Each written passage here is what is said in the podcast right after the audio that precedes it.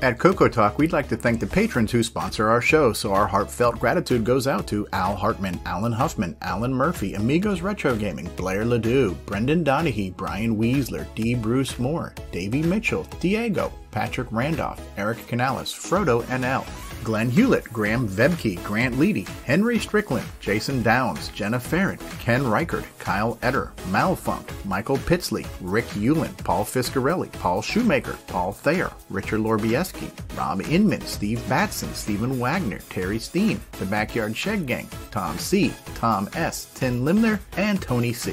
Thank you ever so much, patrons. Coco Talk is an unscripted live broadcast. Anything can and will happen. The views and opinions expressed by members of the panel and the live audience are their own and not necessarily those of the Coco Talk show, its sponsors, affiliates, or subsidiaries. Open minds encouraged, sense of humor recommended. If any off color comments were made, we're sorry. Hi, this is Dale Lear, designer of TRS 80 Color Baseball, and you're listening to Coco Talk.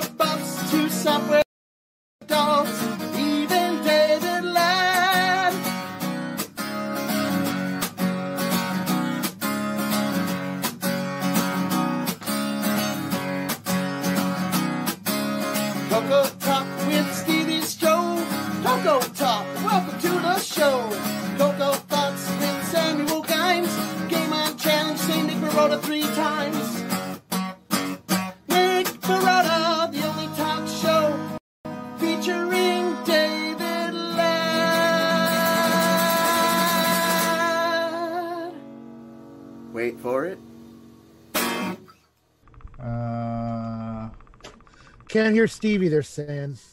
No, that's that's probably that's probably a testes, testes, testes, one, two. Testes, testes. Okay, now the meter is moving. I swear to God, you're OB- on Twitch now. yeah. I, I heard you on the stream. All right, yeah. So OBS has not been my friend today. The universe has not been my friend for a long time now. I have been fighting the powers of the universe that are trying to make me freaking move to a different universe. And I finally, I'm almost to the point where I say, "Screw it, universe, you win." But to the, not today, universe, not today. The show is going on despite the universe's plans against me. But we're here. The, no computer difficulties will hold us down. We got a panel. We've got a show. We got my microphone working. So yeah, I'm sure people probably liked it a few minutes ago when my microphone wasn't working. But as I was saying, we're here on episode 199. We are just one away from our 200th episode. And there we go. So on the panel today, uh, we have our news anchor, our foreign correspondent from the Great White North. We have L. Curtis Boyle. Hello, Curtis. Hello, everyone. Hopefully, no more technical glitches during the show. It's it's been a a treat. We've got the cat puked on his bed. Mark Bosley's here. Hopefully, he'll be back in a little bit when he's done. with Yeah, I'm here. There he is. Wireless mics. There we go. I thought I heard something flushing that- over there. That uh, counts as a project update. I got an acqui- I just acquired. Upchuck, maybe. I just acquired some cat puke. Is that an acquisition? so, Chuck date. Just good, good timing. Good timing. oh my good, cat puke talk. That's right. Okay, and then we have speaking of cats, we've got Alan Murphy with his nice knitted hat and his acquisition. his cat acquisition. We've got a guy who's a big fan of the news segment, Michael Furman's here. Hey, Mikey, he likes it. He likes it. Hey guys, how's it going? Thanks for being Good here, be Mikey. you today. Mikey, you officially made it to the credits. I don't know if you noticed that. Uh, you are now in the credits of people to thank. So, Oh, yes, wow! you're in there. You. Yeah, you- I I know I, I know I saw uh, my my picture pop up a couple times Yes, uh, yeah. last week. So All right, and then we have a guy who knows the thing about toggle switches. Jason, the Coco Man Reichert, is here. Hello, Jason. He's got a cat. Hello, everyone. And I'll, I'll go ahead and bring Rocky the cat in. And, uh, I have a Di- Dr. Pepper off screen, but I have the cat right now. All Now right. you- we just have to get them all to puke in sync. No, I, no, I'd rather, I'd rather not. Come on, Gizmo, you can do it. Oh, come on, no, Rocky, let's not do that. We've Let's- got a guy from sunny Arizona. He's always happy. He's always full of life and positivity. He is the shining star in a sometimes cloudy world, but he is Ron Delvaux. Hello, Ron. Hello there. We are very pleased to have you with us. Uh, we have a guy who likes to hear his name mentioned, so we have uh, it's contractually obligated that his name is mentioned many times throughout the program. You know him, you love him. We're talking about David Oh! Ladd. Oh! oh! Oh! Ooh, bird! Ooh. That's the old switcheroo. Oh. Weasel. Yeah. There's my Weasel anyway. I see what you did there with the product placement on the switcheroo too. Yeah, I did. I did, I did. All right, so we must say his name at least three times. So we're talking about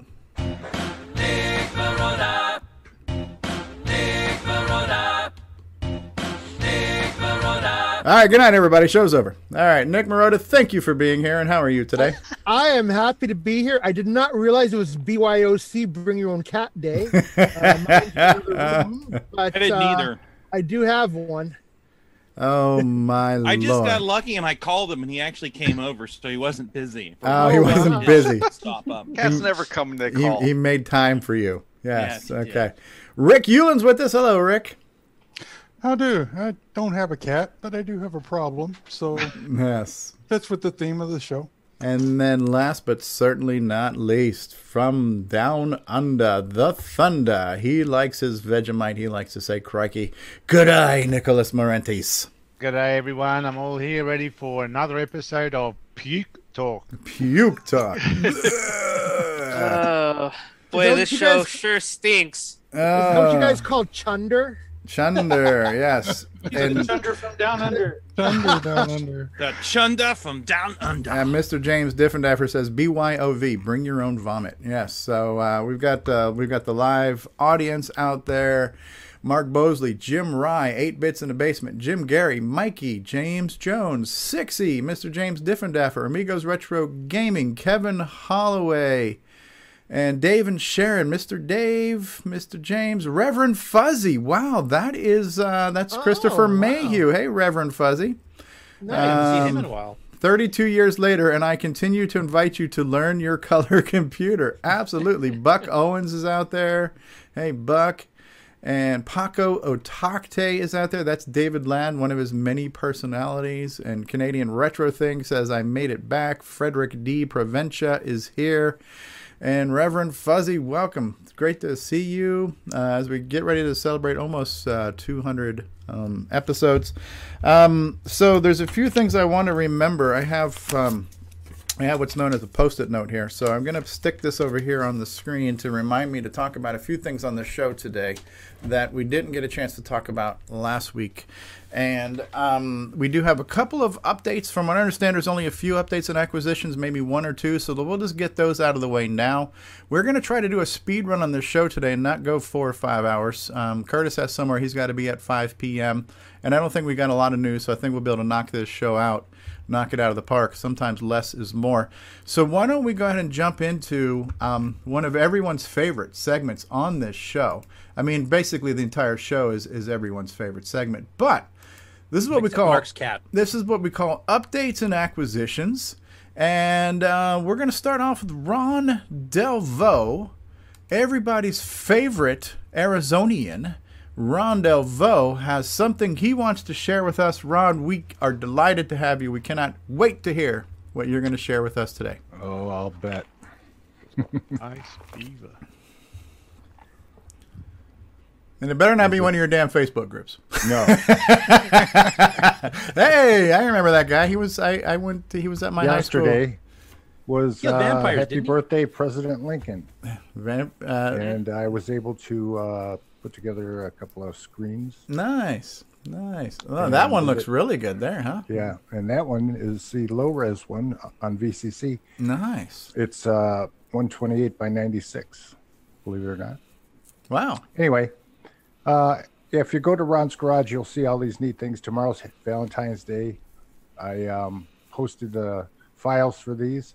If you want to put it on your Coco and Yeah, show don't bother. honey. Don't bother getting a flower or card for your wife. Just give her a, uh DSK file with a Valentine's Day image on it. That'll That's really, right, honey. That'll- I got this really for put you. you Karen would go, Bring you the yeah, brownie no. Bring the chocolate chocolate syrup.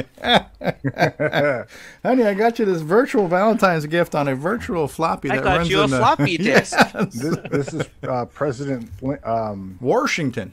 Washington. Yeah, his George. birthday is on the 22nd. Hey, President Washington. And then we have uh, today. There was beautiful skies in uh, Arizona. Oh wow, that is absolutely almost charming. looks like the Lion King. You know, the sun rising up over the freaking plains of Africa there for a I second. I don't see any snow though. And what's, I got wrong? this at the garage Yeah. sale. Oh, the Cray It's computer. cr- yeah, uh, fits in my journey. I had to do 12 trips to get it home. I oh, you got the cheap. actual Cray computer, not just Yeah, the uh, they, flyer. they didn't know what they had. Ah, okay. And I, I have to get some electrical upgrades at home. It a, right? It a, a real-time clock, Real time clock. close to Hoover Dam. 12 serial ports, Does and they have the threw in an optional HDMI port. Excellent. Well, now does it have a sound chip? Uh, it, it, uh, the manual is 12 volumes. So, so if it's sucker. if it's if it's cray dash two, does that mean it's cray cray? Cray, cray. Yeah. Yes. Uh, Crikey. Yeah. Crikey. Oh, And, uh, Ooh. What else we have is uh, our color computer. Um, show us your t- color computer group. There's a lot of neat things in here. Yeah. Besides me, Mm-hmm. um, people. Uh, this is Rick Adams. Yeah. he had that's kids neat. over. Yeah, and um, the new year, new computer. But if you go through here and um, pick, let's see, what I usually like to do when I go to a website is like, if you if they have our picture intensive, you go to the top and pick um, media. And Download all. Yes, look at them. look at them. Yeah. Lots of pictures. Look at them. I even think I have posted one or two pictures up there Yeah, at some point. It's really cool. There's lots and lots of Coco goodness. There is. Look That is at In fact, I see my pictures right now. the Coco Cool. table. Yeah. Yep. So that's it for me. I just wanted to show one group. Maybe next week I'll show another group. Okay. And that's about it. Of course, I like Sure. the cat on the Coco. Excellent. Well, I don't have a puking dog or cat here today. I'm sorry. Oh, what a shame. What a shame. um, all right. Now, Jason, the Cocoa Man Reichert, where did you go? You were here. Let me spotlight you. I am I am last I'm I'm wherever you left me last time. Okay. Okay, what I what I have here is um, it's kind of Coco related. It will be Coco related. I picked up a new old stock IBM PC Junior joystick um, off of uh, eBay, and I'll just go ahead and crack it open here real quick. And uh, of course, those were we got all the all the goodness in here, and uh, but it's another a uh, looks Craft. like the uh, deluxe joystick craft joystick. Of course, has the the uh, the uh, PC Junior in there that uh, whatever that whatever that is there, but uh, but uh, the the project is to uh, to uh, convert this for uh, for use on the uh, on the Coco if I don't Don't- break it while I'm while I'm showing it off Right. there. So how is it there's so many of those things available on eBay that's never been opened? I I have to wonder. It was it was still it was still uh, sealed in the cellophane uh, when I got it. Uh, the shipping box was a little too small. There was nothing in between the outside of the the IC, IBM PC Junior box and the shipping box. So that was a little. Eh, but I mean, it was it was okay, and I did have a little dent in the box, but I wasn't worried about the box. If I was someone who was worried about the box, I might be upset about that. But I, I thought they could have used a, a larger box and to uh, In fact, put it in here. so many of these hit the market that I wrote that article in one two three about converting it. Uh, fall of last year or something, because just a million of these showed up from nowhere, all brand new, all sealed, Yeah, and uh, was it AC's 8-bit zone? I think also did a video on converting it too. So yeah, there's a couple because of all of a sudden there were millions of them. They were on eBay, they were on Amazon, they were floating in the streets.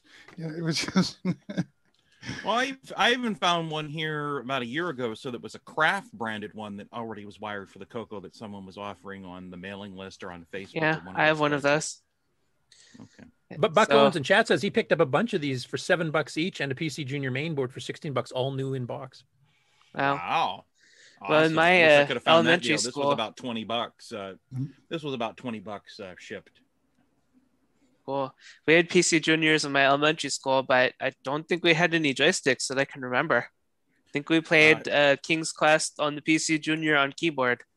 Do we have a I see. question, Jason? I see. Ken Ken can make it's asking, are you going to permanently convert it or make an adapter even? Well, it's going to have to be a permanent conversion because I do believe this one's wired similar to a PC joystick, where it's uh, wired as a, pot- a potentiometer instead of a variable resistor.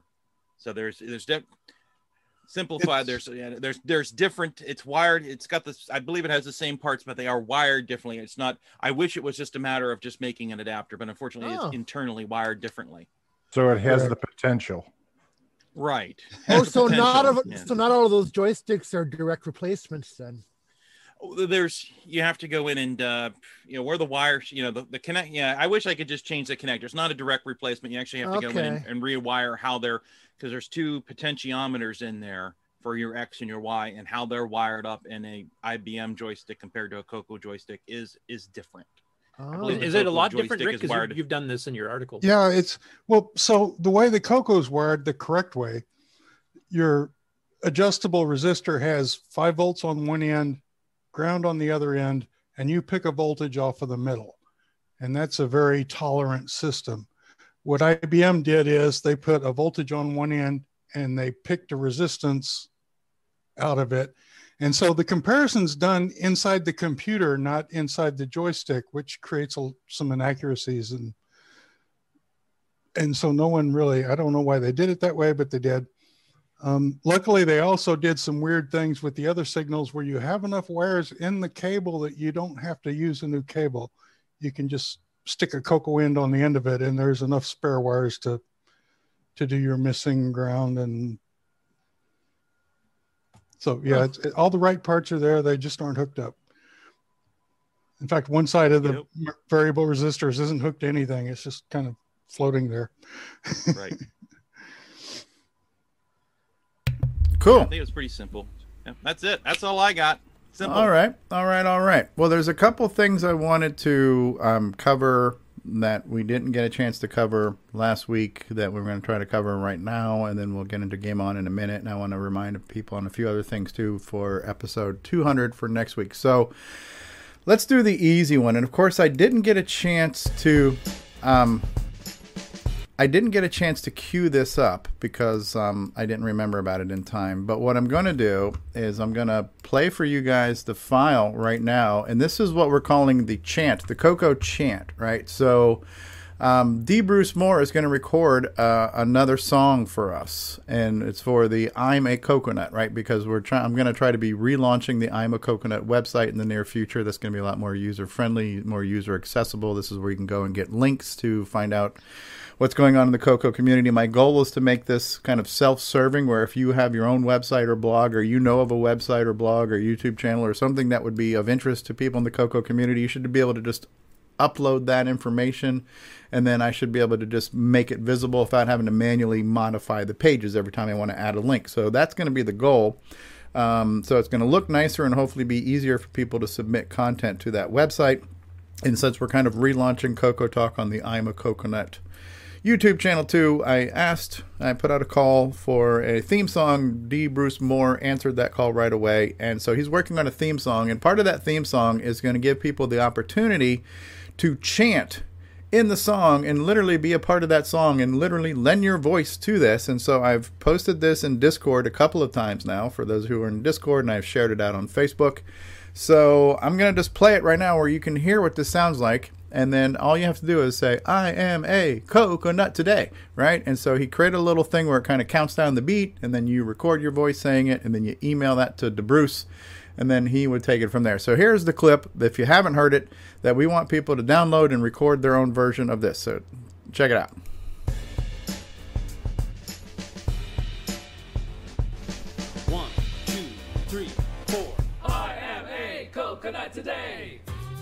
Okay, did you hear that part? I am a coconut today, right? So download that file and uh, and grab it and then record yourself saying I am a coconut today and email that to um, D. Bruce. And then he's going to take all those voices, he's going to work his magic, and he's going to mix and master and produce and put all that good stuff into the song. So um, I'm not sure what the As long as he has deadline was. for mine. Yeah. So get it if you this is your last this is the last call and this is the last chance to do that. So kindly if you would like to be part of the next Coco theme song by legendary Coco musician and producer D. Bruce Moore, then send in your chant. You don't have to be a singer. You can just say I am a. You can say it like a robot. You can actually you could we could probably get the speech sound pack to do this for this point, right? I am a No, Coco nut today. Yes, yes, Ron Ron Delvaux. You, you said something interesting. You said you didn't have to be a singer. So why didn't why didn't you have Gimes do it? oh, oh, Shots fired. shots fired by hmm? Ron Delvaux. Why not? All You right. Could sing. S- And then come up with something real, you know. Right. Okay. And speaking of call to action, and this is um, I I put out a call for people to send me a clip of them of their favorite memories. Of uh, so next week celebrates uh, Coco Talk episode 200. We want kind of want to do a uh, memory lane kind of video montage. And I asked people to record something, just giving me some highlights and some favorite memories of your Coco times. And so far, I've gotten one. Alan Murphy is the only one who sent one. So if you have not sent one and I do not get one from you in about 24 hours, then you are not going to be part of that celebration. But this is a crowdsourcing call to give me content to share positive things. The world needs happiness right now. There's so, so much unhappiness in the world. I am trying to ask people to think of happy, happy, joy, joy moments. And if you want to record some of those, you don't have to be a professional producer. You can use your phone, you can use your webcam. Hey, you know what? It doesn't have to be about memories from Coco Talk, but just what have been some fond Coco memories you've had over the past few years, or it could have been from 40 years ago. But if you'd like to be part of that compilation, get me that video ASAP or not. So that is that request. And then uh, another segment that we t- talked about. Great idea, poor execution. And uh, this was the Coco Art Gallery. So this was kind of Alan Murphy's suggestion, saying, you know, uh, Rainbow Magazine used to have stuff where people would send in a picture of them doing something on the Coco. And yes, Ron Delvaux's got a Facebook group for this, right? The Coco Art Gallery. But um, we asked people to post pictures in Discord, and we would show them on the show. And to my knowledge, I don't think we've really done a very good job of doing that, and nobody's really helped me remember either. So what I thought I'd do real quick is just open up the um, Coco Discord server. We've got a channel called Coco Art Gallery, and this goes back to June of 2020. So yeah, we'll get we'll get right on that, right? So um, one of the first pictures sent to us was by Davy Mitchell. And this was uh, an RPG he was working on. So this is kind of a cool little picture done in semi graphics modes. Uh, and then we got one from Danny O'Connor working on a uh, Coco related album cover. So that was kind of cool. Lots of good content in here. Um, and then Alan Murphy was now. Alan, was this stuff related to the um, your game you're working on now, the Nostromo? Yep. yeah. That's uh, the idea of taking the box art and trying to make it as a uh, splash screen. Okay, that's pretty cool. Right? And um, Nick Marone, I call it voice of fire. Okay, uh, that's a that good. was that was a real painting that someone sold in Canada to the art gallery for some ridiculous amount of money, and that is what it looked like. It was Wow. a red stripe on blue, Hey, listen, art is in and it was called Voice of Fire. Okay. Isn't Okay. that the Colombian flag or something? Could be. I don't know. Another one sent to us by Davey Mitchell. This was from a Dragon type in where it started to do these kind of 3D landscape type things, which looks pretty cool, the kind of vector art on that. Look at this, Ron Delvaux, Coco Ah. VGA with his American flag. Look at that. And you, if you click on these, you can do like what she said and make them bigger. And um, you so here's a nice full size picture of that. So when you look at it in Discord, it's a little bit small, but you can. That's on a Coco One. Yeah, that's what Coco VGA. Mhm. Right. So that's looking good there. And uh, so this just goes on and on. So what we need to do from time to time is to actually feature this. Here's Ron Delvaux doing some actual Coco art on an actual Coco, right? And uh, we can kind of pan around here, pan and zoom. Wow, look at the nice scan lines on that monitor. That's looking really good. But yeah, this looks good, Ron. You you Check might out that dithering. Yes, you might have a you might have a future in artwork, Ron. You know, might might, Right. want, might want to pursue that. I, I do the best I can. so yeah, some of this is going way back. We'll we'll have to formalize this segment. But just to give you an idea, we did ask for this. Erico, Erico is doing a lot of really cool stuff, right? So this is some stuff he was doing for I think uh, for a graphics adventure. Here's some of his semi-graphics renderings of some famous arcade games that he's done. Um, lots of cool stuff. Uh, I call it Sunset Reset from Jim Rye. This goes back to July of 2020. That's a nice looking semi graphics there. Looking good. Uh, more from Davey Mitchell. My entry for a competition at church this week. In the name of the Lord. The name of the Lord is a strong tower. The righteous man runs into it and is safe. Oh, nice. And look at that. It's really cool what you can do in semi graphics. So we got a lot of stuff. Tasman sent us a nice American flag with source code. Um, and then uh, you name it. There's this was Erico starting to show some of the 3D breakout photos of the Coco 2 and Coco 3, the 3D renderings. We all got excited about that. So lots of nice. Now we're getting closer to the holidays. A little bit of a Black Sanctum feeling here. Erico is saying that looks actually really nice, right? So lots of good stuff in the Coco Art Gallery. So I just wanted to try to remember to actually show some of that stuff off from time to time. So um, that there is that. Just a reminder to me and to everyone else that we should be featuring more of the Coco Art Gallery as time goes on. So that was on my to-do list to talk about. Okay, Coco Art Gallery talked about. D. Bruce Moore talked about. Check, check, check. Okay, uh, good. Now we're all caught up. Nick Marotta, are you ready for one of your favorite parts of the show? Oh, I am. Okay, so we are going to get into the high score challenge, game on challenge results, you name it. We're going to cover it. And as always, well, not as always, but luckily often, we have an opening appetizer for this segment with a current Coco thoughts from the deep thinker and song parader, Mr. Samuel Gimes. So let's see what Mr. Gimes has been thinking about and cooking up this week. And now, Well, Coco by Samuel Gimes. Cover me as I jump. Cover me. you can see where this is Dodge going. the fire. Something stole my girl Pauline, and now it's running free. Hold on, darling, please. Donkey, donkey, donkey. Don't you know I'm gonna catch the donkey? Kong, Kong. Fox ain't fox. Not a big rat. It's a naughty ape. I know about that. There is one thing I'm always sure of. I will keep climbing more. Darling, don't you monkey with the donkey. Come, come. This is Donkey, donkey, donkey. Don't you know I'm gonna catch the donkey? Come, come, catch the donkey. Come, come, come.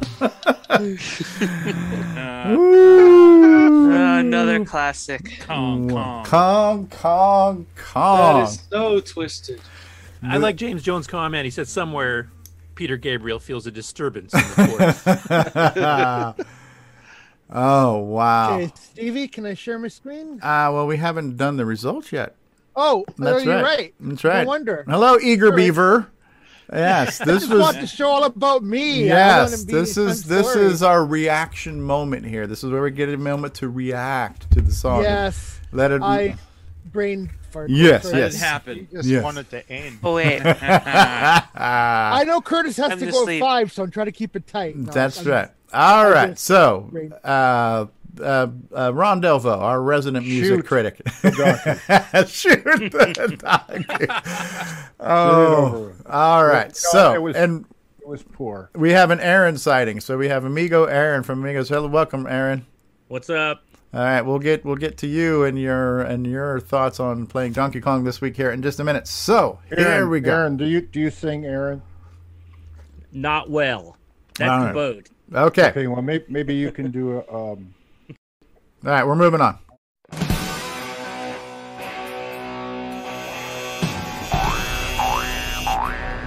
High Score Challenge with Nick Marentes. All right, and welcome to another week of results. This week we played Donkey Kong with 23 scores submitted. Digital Bytes 3,900. Mark B 4,400. C Duras 5,100. Coco Discord user 13,400. Joshua Craker 13,500. Catlord, 14,000. Boat of Car 14,500. 8 Bits in the Basement 15,300. Rob Inman 16,500. Just Mike 16,900. Buck Owen 17,200. Canadian Retro Thing 17,500. Mr. Dave 20,900. Sloopy Malibu 22,100. Paul Shoemaker 29,200. L. Curtis Boyle 30,700. David Craker 33,300. Louis 41,700. Me 43,000 even. Tom C 51,500. Tasman 59,400. Jim Rye 67,400. And the number one score this week belongs to the Devil Bunny, Aaron, Amigos Retro Gaming. 77,800. Great score. Thank you to all this week's participants another great week of gaming.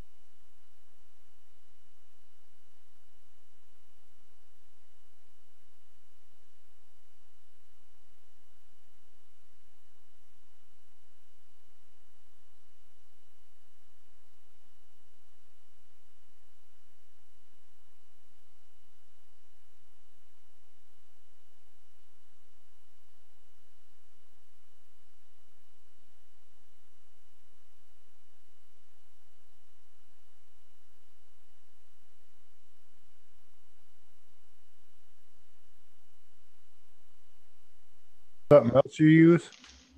Well, we- we only use Zoom and OBS when I'm doing something with a big gang. We only use Zoom and now we're hearing. Now I'm hearing audio on the YouTube feed. Yeah, I just had to restart the uh, OBS for some reason. It, it has difficulty with uh, the default device on Windows. Yay. All So, right. Should so we? we're back? Yeah, should we do the high score challenge over again? Might Did as well. guys- Yeah. Yeah. Sure. Work it out.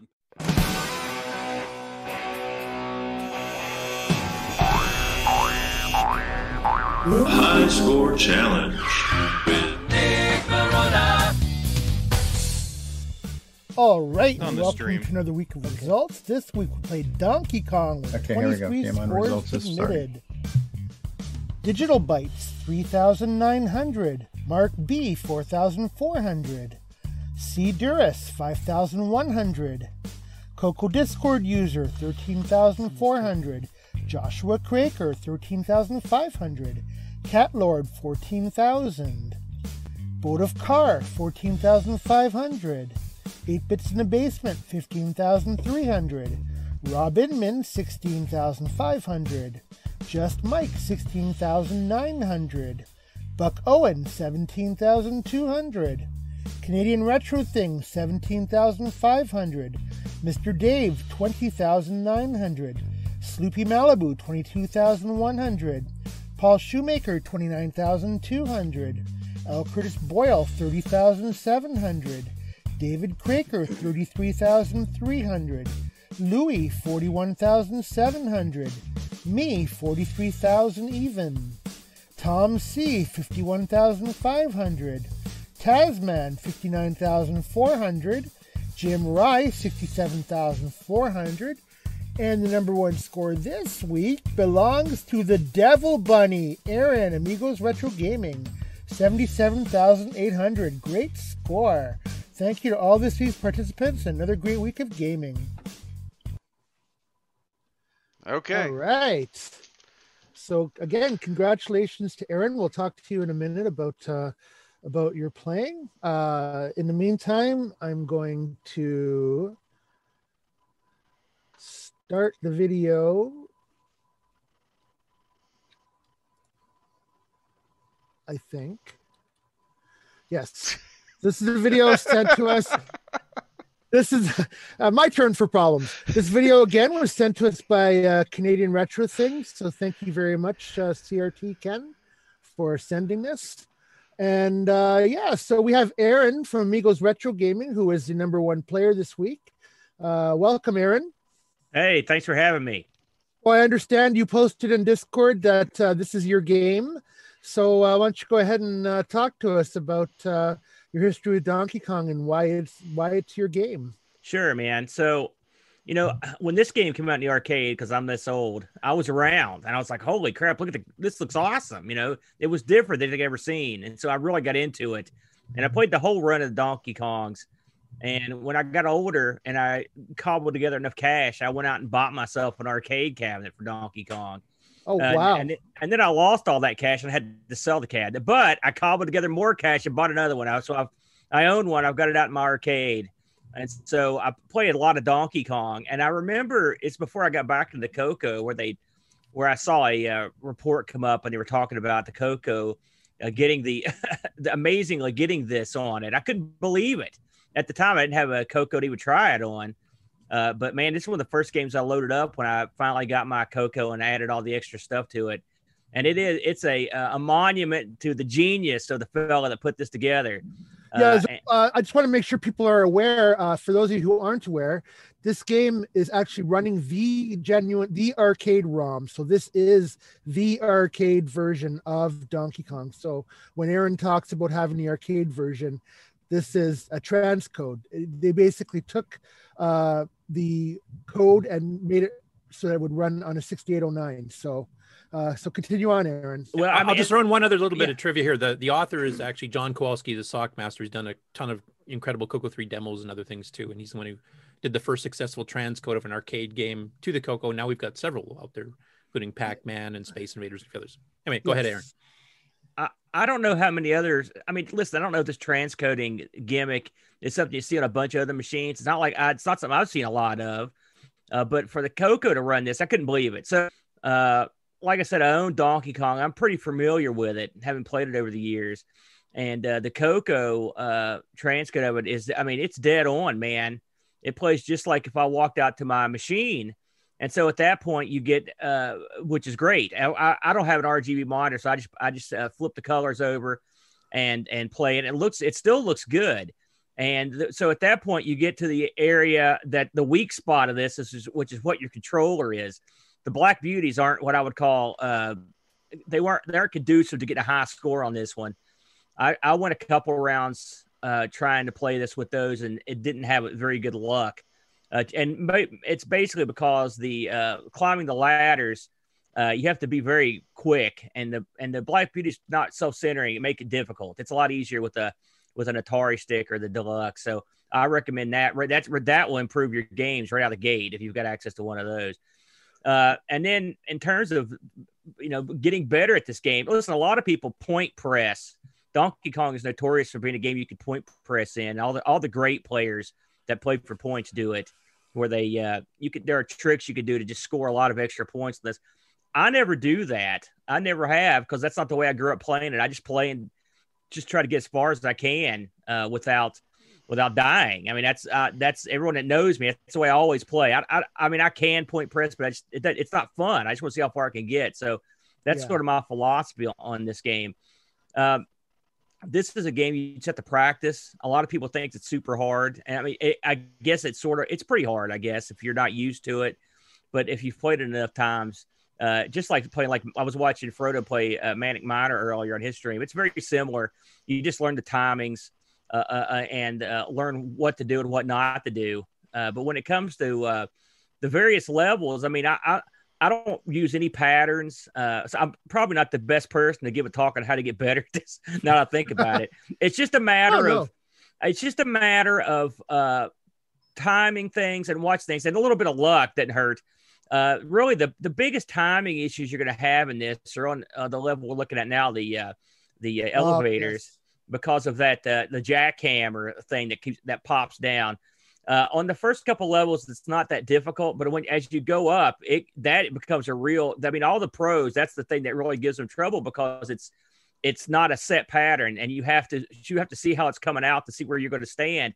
Then you have to you sort of have to run past the, the ladder that you're going to go up to get up to the to get up to the uh, girl because otherwise it'll hit you, and you have to sort of run with it. It's a real strange maneuver uh, in gaming, uh, and but it's I mean you have that's something you have to memorize if you've ever seen King of Kongs, uh, the great you know docudrama or whatever you want to call it, Yeah. uh, Steve Wiebe actually had a magic marker. He would draw the patterns of the of the jackhammer on his screen. I remember seeing that, and I thought to myself, "That's a, that'd be a good idea if I, you know, was okay with drawing on my an arcade machine." You know that he had actually physically drawn the patterns on his, so you could tell the pros they they put a lot of time in that. Uh, the rest of the levels, you know, there are ways to manipulate which uh, ladders and the directions that the barrels go in. I, I really uh, that's something else I just don't do. But if you if, if you know how to do it, you can sort of manipulate which way they're going, and and uh, that helps a lot. I just do it all on instinct and timing. I mean, for the most part, uh, there are uh, do's and don't do's, and you've got to know what how many barrels you can jump over and how many you can't, and, and you know the positions of them. Really, the, on on this level, the difficulty comes for me is when Donkey Kong just randomly throws crap straight down or off to the side. That could be a real problem. Yeah, uh, and and he'll he'll just occasionally just wind one up and and toss it. Uh, but uh, for the most part, the rest of it, if you can get if you can get up to that that the top level right there, then you're pretty much golden. Uh, you just got to you could go and stand under the lip there and just keep jumping until there's an opening and go. But it's all about timing. Most of the times I get killed on this, it's just because I screw up. You know, I screwed up the timing. It's it's not like uh, this game throws a lot of curveballs at you. Uh, the the second level where you're going over the the uh, the little uh, the little stoppers that clo- that open up the girders. Uh, the uh, it's I, I don't have a pattern on that either. I just I just basically go around. I usually try to get the lower ones first. Most people go after the lower ones and then try to get the last say four uh, at this you know towards the end. Uh, I, I do that when I can, but sometimes uh, if the fireballs don't let me get up there, I just basically make it up. I don't normally use the hammers on any on any level, but the but the second level, uh, uh, the the hammer that's in the middle on the second level, you know, the bottom the, the level below Donkey Kong, I use those to clear it out a little bit to make it easier to go up and take out those top top rivets. Uh, the uh, the the cement factory, the pie factory level, it's not it's not super tough if you get a good jump on it and uh, you just have to watch where the fireballs come out of the barrel and go the other way. That's pretty much my philosophy on that one. The Japanese uh, version of this game, you have to get all the way to the top to rescue the girl on that level. But in the American version, all you Oh. have to do is just get to the same level Donkey Kong's on. So it's a little bit easier in the, in American version of it. I didn't realize that was the difference between the two versions. Yeah, yeah. There, in fact, the levels are laid out totally different in Japan. In Japan, this level is the last level, uh, so you'll you'll come to this one last, which makes sense because this is where you kill Donkey Kong. It's one thing I couldn't figure out in the arcade. It's like why'd they put this second? You know, but they did. I don't know why. I don't know why they changed it like that, but. Um, Well, it was a real thrill to get to the cement level then on, on that one because it, it took a lot to, de- to get there. Yeah, You yeah. had to go through three levels, uh, three levels of uh, barrels and rivets and, ele- and two elevators. If, So how far? Do you remember how far you got when you got your score? I think I got to the. I was on the. I want to say the fourth. I got killed on the elevator screen by by a jackhammer, and I want to say it was my fourth go around on that. But I, I, I may be off by one. I may it may be my fifth. I can't so you remember. went, so you went through the cement. You went through the pie level. Oh yeah, yeah. It's funny. yeah, people either call it coconut cream pies or cement. Yeah, yeah. Well, it, Nintendo released a Game and Watch game. I think it was called Mario Cement Factory. Something sort of similar to that. And so I, I just, just I, I've always called it the Cement Factory. I've, I've heard Pie Factory. I've heard, Yeah. you know, both ways. Uh, you know, I wanted to give a uh, before I shut up. I want to give a shout out to the those the there's a there's a uh, someone went out. I don't know if it's the same guy that made like this for the Coco with a bunch of crazy other levels on it. Uh, I don't know what that's even called. Uh, but the spooky remix and uh, stuff. I don't know. What, there, what's the one on the Oh, Coco? there's three or four of them. He's got a Christmas themed one. He's got a Halloween themed one. He's got Donkey Kong remix. Yeah, and these are remix. arcade It's- ports, yeah. and the Coco has a Donkey Kong remix yeah as well. the remix is great those are great i've got a uh, i've got a boredom arcade machine it's a it's a special board it you take and plug it into your donkey kong board and it gives you donkey kong uh, and donkey kong 2 which was an un, unreleased like fan made donkey kong it's like double hard and remix reminds me a lot of that it's just super duper tough and fun and different uh, and so i recommend that one uh, as well uh, if you played this back in the day oh, look at of the flames. yeah, a lot of the Coco ver a lot of the versions just didn't have all the boards, you know, uh, and, and that's one of the reasons uh, that the the Coco version uh, of the King was so awesome because it had you know you got all those extra boards. I, I know Boat hates it, but I love that game. It's a lot slower than this one, but it's super fun. Uh, but but having this and there, it's like the Coco has it has the monopoly on the Donkey Kong uh, ports. So uh, good for it. But yeah, I had a lot of fun playing this, and I, I'll you know play it and just get better and practice, and you'll do fine. That's my advice to anybody. I want to ask Canadian Retro Things if he's still in the chat. Did you know that you could trap the fireballs and over like that? Because I've never seen that before. That's really cool. So if you're in chat, please uh, let me know if you knew about that and were uh, being a really uh, elite player. But A lot of people will trap those fireballs on one side of the, of the grid there on that level, and then they That's can what I point. They go up and point press for the rest of the until the time runs out. That's the level you can really score a lot of points on. because the fireballs will always appear on the side facing Pauline's back. So yeah, if you get those four and then get the hammer and smash them and make sure Pauline's facing to the right, the fireballs will appear on the other side of the of the holes. So yeah. So um one thing I did notice, and I don't know if I, I thought it was a very difference between the American and Japanese versions, but I'm not sure now. But on this version, you could climb the ladder and the barrels would not roll down on you um so you could you could uh wait for the barrels you could you could wait on the ladders and the barrels would just roll over you um but i know some version of donkey kong you can't do that if you go on the ladder the barrels will always roll down on you so the version of the rom that this used you could actually hide on the ladder That might be the easy setting too. I'm not sure. I don't know. I thought it was a difference between American and Japanese, but like Aaron said, I do know the Japanese version. They'll roll down bar- on you in the American version. I can went tell you that barrels, right pies, elevator, rivets. So I'm not sure what the difference between the, where the difference between the ROMs was, but if you look on the disc image of uh, Donkey Kong Remix, you'll see it has the Donkey Kong ROM file. So it's it, I don't know what version it includes.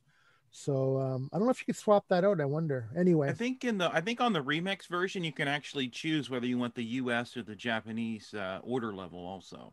Yes, and also remix A or remix B. I thought about doing a remix, but I want, but uh, I thought we would do the the uh, the normal version for this go round anyway. So uh,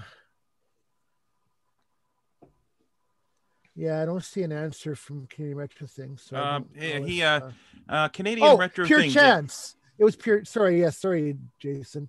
Yeah, it was pure chance. Okay, you found it. Good. Sorry about that, Jason. I didn't mean to. No worries. you. Yeah. Welcome to Donkey Kong Talk. Donkey Kong rocks. talk. And yes, Donkey Kong Remix was also Sockmaster. That Yeah, that was Sockmaster. Donkey. How dare we talk about the arcade game of the week on the Game On segment? Really? Someone calls it the custard pie level. So there we go. I guess maybe it's a regional thing. Yeah, So no, it's- Sock actually sells those upgrade boards for the spooky remix, the Christmas remix, etc. to you know arcade cabinet owners. So you can actually purchase those from him. Did he make believe- those? Yes. Those I are, believe he- I, I do love those. They're really good. Yeah, I we- believe he did a Donkey Kong Junior remix as well. Yeah, he did. Uh, but that one is Not not, on the Coco, available for the Coco. No, That- I'd love you- for that to be available on the Coco. Has anyone tried swapping out the? I mean, can you play the Donkey Kong Junior ROMs on this thing? Has, has anybody ever done that or attempted it? I mean, is it because I mean they're pretty similar. That's why the boards are very similar. I think it's like a might even be a chip swap. I wondered that. I know the file names would be different, so I wonder if you had if you changed the file names or whatever. But I don't know. I can't remember if John ever mentioned because people had asked him about doing Donkey Kong Jr. and I think he said he wasn't going to do it. And I can't remember the reasoning was he just didn't feel like you know having the time to do it, or if there was some technical issue. I could have sworn there was a Donkey Kong Junior remix for the arcade anyway, but I don't know who did it then. If it wasn't Sockmaster. No, he did one. He did one for the arcade, but on the Coco, people had asked him why why don't you do Oh. a Donkey Kong Jr. for the Coco port? Oh, that'd be great. I wish you would. But uh, he said there is some some reason, and I can't remember what it was. Huh. So yeah, this was one of the. This is definitely one of the top arcade games from back in the day. The short list of great games is Pac-Man, Donkey Kong. So Uh, uh, Sockmaster was uh, working on a Coco 1 and 2 version of this too. Yeah, a much really? closer arcade port than even Donkey King is. Yeah, and it would use the artifact colors, which uh, suit this game because it's got the red and blues. yeah, I guess so. Yeah, yeah. Too bad Boat's not here to talk about uh, his hatred of Donkey King, but that's another story. uh, one one day I'll forgive him for that, but the day has not arrived yet. It's pretty close though. Yeah, give give, give him a give give him a few more years to get over it, right? Maybe by episode a thousand, maybe Yeah. that'll be the gift. Okay, well, I uh, anybody else have anything you want to share about their Donkey Kong memories or or playing this game this week or I just remember the game being hard in the arcade. I liked the game. I did play it a fair bit, but it was just a quarter sucker for me. I never did very, very good. I could very rarely make the Pie Factory. I can make the elevators pretty well every time, but that was that was about the extent. Yeah. And I, when I played it this time around, it was the exact same experience. does I Donkey the, King uh, have, have a kill screen or Donkey Kong have a kill screen? Yes, it does. Yes. Apparently. Yeah. That's and if you look at the uh, if you watch the documentary, they'd be like, "We got a kill screen coming! We got a kill screen coming!" Everybody's all excited. I think it's the same reason as Pac-Man. It just get the level. It, it over. It's an overflow. Yeah, you of overflow the, uh, the level. So I, I do want uh, to thank Aaron for taking up the challenge. I mean, we did trash talk him a little bit last week just to kind of spur him on, and it worked. He he went in and kicked out. You trash talked me, Curtis? I can't believe it, man. Yeah, you should Boat's have been a submitted, bad influence on you, man. You should submit your score anyway. We're not. We don't. Uh, it's not about the score. It's about fun. But uh, but we did think it'd be fun to have you on today to talk about. You you you uh, dominated this week. So And Thank I you will very give much. I will give a shout out. This was a perfect game for Neil Blanchard's Gamester joystick. I, I felt like I was back in the arcade. The only thing was missing was I I, I almost burned a uh, burned a cigarette hole in the uh, in the uh, in the uh, cabinet the case to mimic you know about what it was like back in the eighties. But uh, I decided not to. but no, the joystick the, the Gamester joystick was was great with this game. Uh, and then I also played with a gamepad, which was also good. I, I didn't even try the Black Beauty because, like Aaron said, it would not. Yeah, be you a- need self-centering. A quick question for Nick and, and Aaron both here is is this the first game out of all the challenges that had the first year of challenges that we've had that Aaron's actually got first place? Oh, I God, think you were. yes. Was it? I couldn't remember No. if you did one more. No, no, no. I haven't, I haven't had much luck uh, with Uh. uh, some of the games that we played, but uh, I, this was sort of in my wheelhouse. Uh, I thought I'd do better at Demon Attack last week, but man, I, I got to give other people credit. That game's really tough, and I just couldn't get it done. Yeah.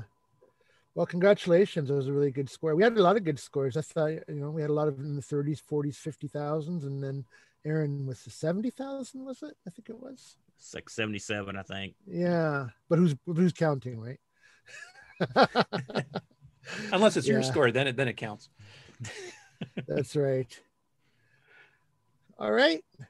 So, uh, are we ready to move on to talk about next week's game then? Yes.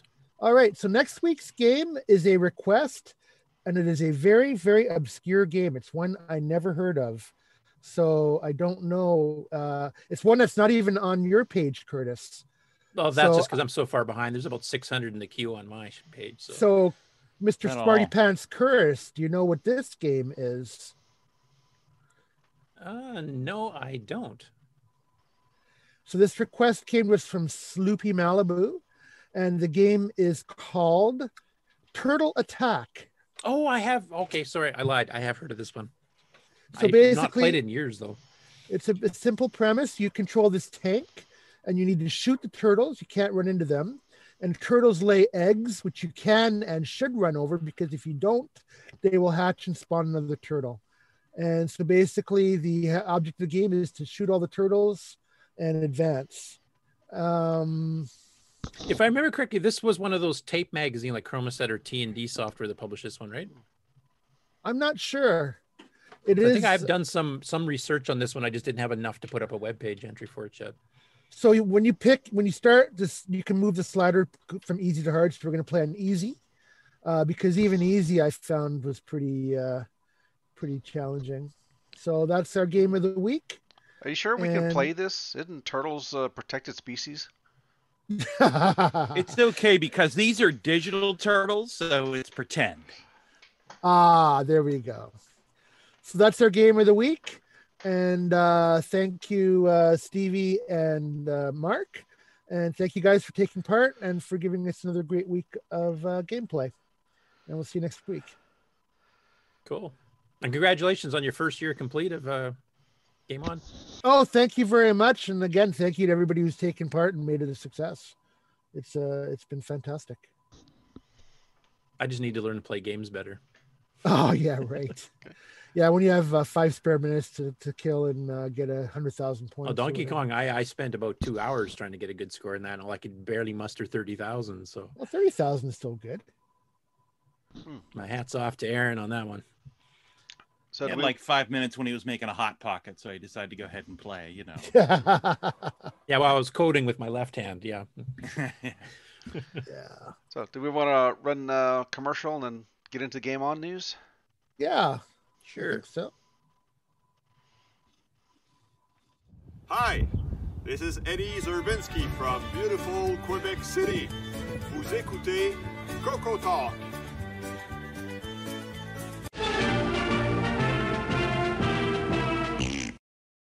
As you're enjoying Coco Talk, we also want to remind you about the Coco Discord server. This is a place where people come to connect, to ask questions, to provide answers, to share information, and to socialize. So when you're done, why don't you head on over to the Coco Discord server and we'll continue the conversation there. The easy to remember link is discord.cocotalk.live. See you on Discord. Coco123 is the Glenside Color Computer Club community newsletter that's been in publication since 1985. While the Rainbow magazine may be gone, it doesn't mean you still can't have a cool Coco periodical. Head on over to the Glenside Color Computer website at glensideccc.com and then click on the Documents link to view all the past issues of the Coco 123 newsletter. Not only can you read all of the past and present issues, we'd also love to hear some submissions from you. So if you'd like to send an article, a column, uh, something to talk about, maybe even a program listing, send an email to glensideccc at gmail.com. We'd love to hear from you.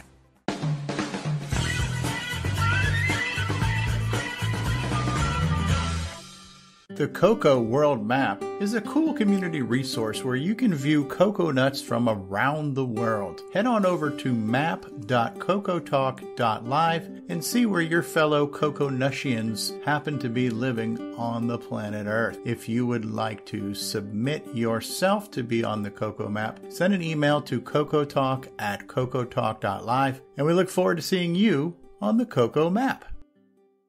Hey guys, it's Stevie Strode. And if you've been watching Coco Talk for a while, hopefully you understand that everyone is welcome to join this show. You don't need an impressive resume to get on. You just need to enjoy the Coco and be willing to talk about it. There is no wrong way to Coco. There is no wrong way to be a fan of the Coco. There's no wrong way to be on Coco Talk. You just have to want to talk Coco. So if you would like to join us, then reach out to us on our Discord server, which is discord.cocotalk.live, or send an email to cocotalk at cocotalk.live, and let's get you on the show and let's talk about the Coco. Hi, I'm Tim, and you're watching Coco Talk Live. And I'm playing Daggorath online like that idiot from the book. Uh, can you can you dial back on the condescension there as you respond there? You are watching Coco Talk, the world's leading weekly video podcast featuring a Tandy Color computer. We spread the love to the past, present, and future for all models, including the original color computer, the Coco 3, and the world-renowned exclusive French Canadian Coco 2. The Radio Shack.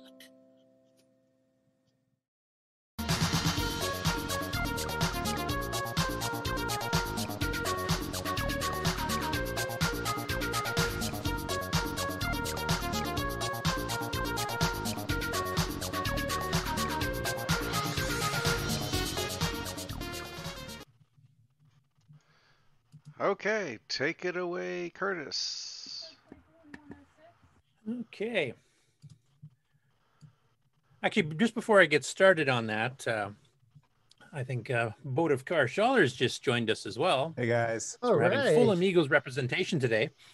How's it going? And actually, one of, one of the, the news items, actually, I'll let you do it first because actually you guys are going to be doing a pre-record uh, right after Coco Talk's over. So you want to kind of explain Yeah, yeah. both So shows that we normally record um, our shows, uh, our, aside from Amigos, which we do every week, uh, our other shows a- about a month ahead of time. So if you're looking to get a sneak sneak preview of the next edition of the Coco Show podcast, we're going to be recording it immediately following Coco Talk on our Twitch channel. Uh, twitch.tv slash amigos retro gaming so uh, this uh, month's coco show which is really going to be next month's coco show is demon attack a game familiar to a lot of you guys because it was just featured on the Game On Challenge a couple weeks ago. So we're really excited to dive deep. We're going to be talking about the history of the game, going into a lot of uh, comparisons with the various ports and things like that. So uh, if Oh, you're into it, join us right after Coco Talk. And you might as well plug the other show you're recording at the same time here, just in case there's some cross-platform. Absolutely. So, you know, we also do a show about the Atari computer called 1200 XL, which is the uh, the the much maligned uh, edition of the Atari 8-bit that nobody remembers. It was canceled after only one year because it was vastly overpriced. Uh, but anyway, 1200 XL is all about Atari 8-bit games. Uh, and uh, this month's episode, which again is really going to be next month's episode, is going to be pole position. So uh, who doesn't love pole position, Oh, right? good game. yeah so uh, it's going to be a good time uh, you know if, if you've never listened to uh, any of the amigos podcasts before you'll know that it's about uh, 80% banter 20% substance so, So your quota's still beating ours, though. So but yeah we, we love to have you guys uh, hang out with us on twitch we always you know interact with the chat before and after the show and stuff like that so uh, come come on by twitch.tv slash amigos retro gaming hey, thanks. Excellent. And with that, I'll get back to the rest of the news. So let me share a screen here. Time for news. Game on news. It's actually a pretty short week this week. There's um, just a few. Um, so go through these fairly quick. Okay, first off, we have um, Cuthbert Dragon. We've featured a lot of his videos before, and he's been doing, you know, his new redoing his page with the two games, three minute shots, with some exceptions. And this particular one, he actually played Shock Trooper right through and got through every screen, got every single shrinking spaceship thing, and actually won the game basically, where you get a 10,000 point bonus, which I've never been able to do myself. Has anybody else in the panel been able to do that on Shock Trooper? So what I thought I would do here is I would play the last. no. Yeah, that's. I'll play the last minute of the game so you guys can actually see with the the the win screen. I mean, it's not you know hugely impressive or anything, but just to see him get this far, uh, that's that's what was news to me. So I'll just play this little one minute clip. And you actually see the word exit, which I thought was rather strange. And there's some of those falling things from the ceiling, which I'd not seen, except I think last week when he did his first uh, longer playthrough of it. But that uh, turning invisible becomes absolutely necessary. You will not win the game if you don't use that that feature. Which I mean, some people who just picked up the game back in the old days through the uh, underground channels may not have known that that was even an option. I'm not playing the sound too because he didn't actually play the game sound. He actually just played some you know musical track in the background. I don't want to get a ding for it. So ding. We probably already been dung anyway.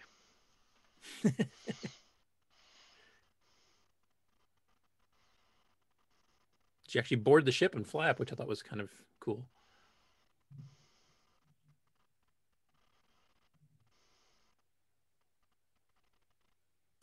And then you get 10,000 bonus points. So that's a good way to jack up your score if you can do it.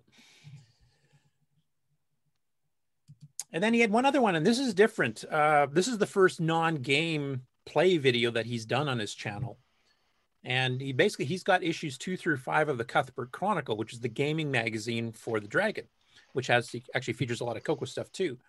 So if you guys want, it's a, just a two minute, 20 second video. I could play the whole thing because he actually kind of like goes through some of the pages. He shows some of the ads, some of the game reviews. Uh, this ad here was for the 69 Color Show, which is Dragon and Tandy users. Did you guys want to see the whole video or just a brief clip of it? Yeah. Hit it. Wake up. okay, well, if you guys want me to cut it short, just tell me, but I'll, I'll play it for now.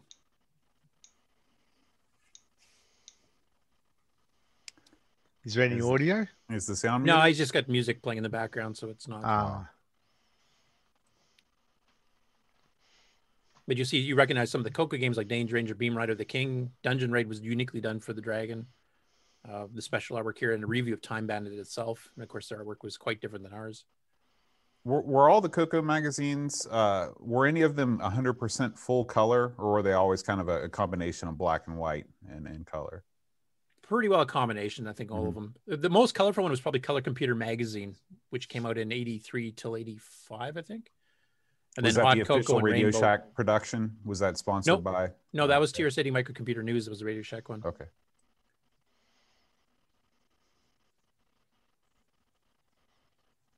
Tea Time, obviously, and Fierce Freddy. Those are uniquely Dragon titles there. Though they work on the Coco once you could use the keys.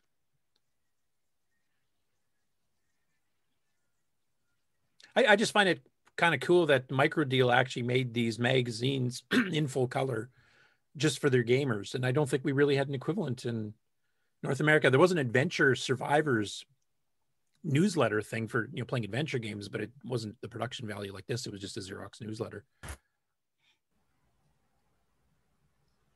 Now, Boat, since you do a lot more with the the UK market and the European market with some of your shows and some of your uh, fans and stuff, is this something that was common to the like the Spectrum and the BBC Micro and that kind of thing too? Do you know, or You, you mean just just having magazines or? uh, just devoted to the games of a particular? Oh platform? yeah, I mean it was a it was uh, insurmountably bigger in the UK. The gaming magazines, uh, you know, I don't remember a lot of solely gaming magazines coming out for computers in the 80s. Um, but in the UK, because the market was on average, you know, 10 years younger, I'd say, um, you know, the game, the magazines devoted to the spectrum were, you know, 100% games or maybe 90% games, where maybe it was, I wouldn't say it was flip flopped, you know, in the States, but it was definitely more rare to have a, a magazine solely devoted. Like we didn't really have anything like Crash magazine for the Spectrum here in the States. I don't think for, for the Coco or for the Atari computers or anything like that.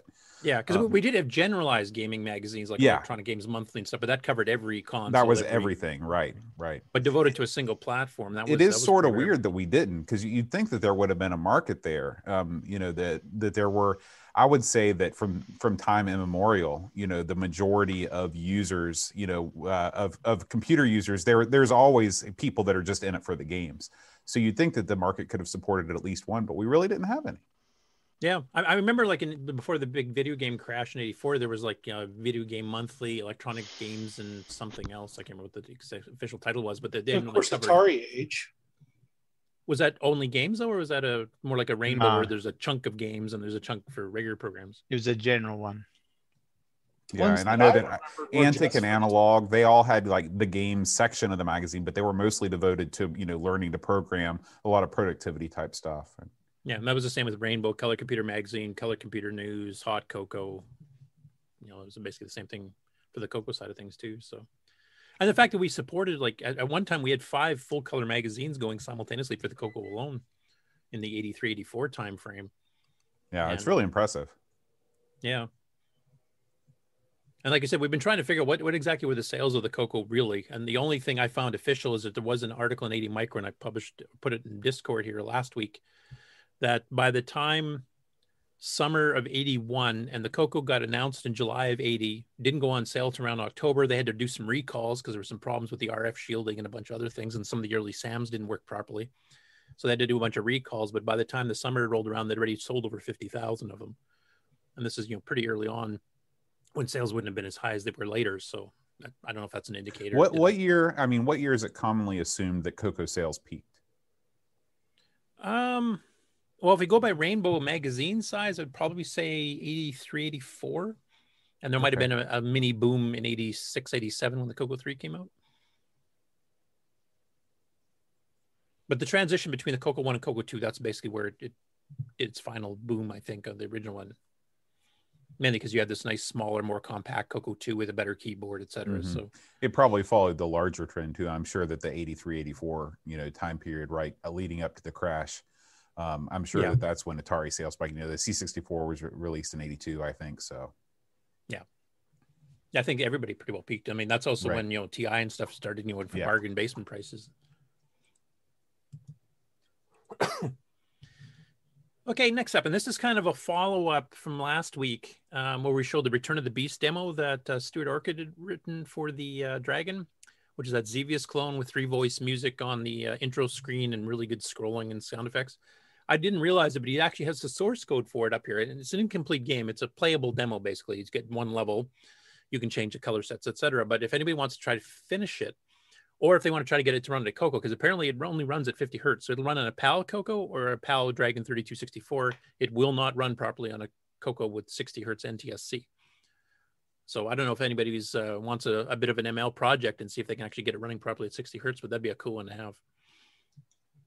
And there's some README and there's commented source code and everything else here too. So you can just go download the whole thing and play with it to your heart's content. Next up, we have Mike Powell, who, and, and I, wish Aaron was still on the call for this one here too, because I know he's done this a little bit for the Coco side of things, but a lot of these front ends they've been making for some of the emulators, so you can have like screenshots and you can have, you know, like musical samples and stuff from games or, or sound samples and little video clips as well as still images, etc. Uh, Mike is trying to build uh, a front end like that for the various emulators, but for the Dragon specifically. And you know, having some unique Dragon titles. And he's got kind of a concept thing here where he's showing you know some of the games uh, logos on the right hand side, like Airball and a few others. Alcatraz 2 is a Spectra one originally on the Coco, and he's showing Airball screenshot on there with a you know an old style TV, a Dragon joystick picture in front. But he wants to do a lot of more visually and actually create an entire Dragon 3264 front end for these types of things. So if anybody has done any of this kind of stuff before, and maybe Aaron can get in contact with him for some of the screenshots just to save the guy some time.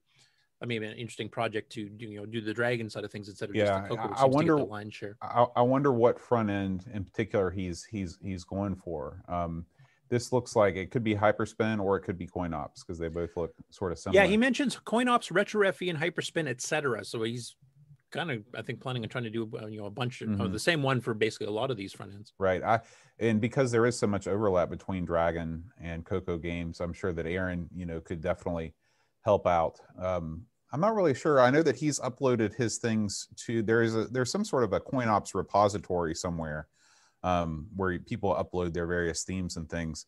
Um, but I don't know exactly where that is. We'll have to we'll have to get with him and find out. Okay, cool. That'd be good to link the guys up here because, like I said, the, the Dragon had hundreds of unique games, which we're now starting to port over. The keys are different because of the keyboard mapping inside the actual hardware, which you have to just kind of reprogram a little bit to get around. And if it's joystick, it works exactly the same, so it's not a problem. But um, yeah, it'd be interesting to get some of those, and then we can once we get them, you know, fixed up for the Coco's keyboard, we can actually incorporate those same artworks and, and logos, etc., on the Coco side, and just add the Dragon games to it, and vice versa, so we can actually cross pollinate. Next one here, uh, we've got a YouTube channel called Contra Epic Core, and they did a long play video of the Coco 3 Contras game where he actually plays the whole game through from start to finish, wins the game outright in less than 15 minutes, which I've never even come close to accomplishing either. Um, I think I can get to level three or four. So I thought for the people who have not seen the end of Contras, I'd, I'd take you down to near the, the last level and just play the last little bit, about a minute of it.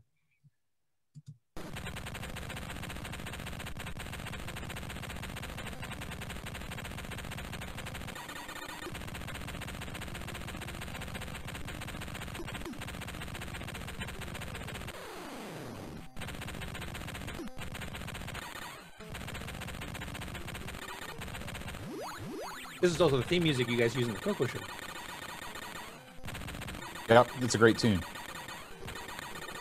Now, is it the same as the Nintendo's, or is it different? No, no, it's different. The uh, the uh, um, well, I, th- I think it might be inspired by the, the the Nintendo version, but it definitely has its own sound.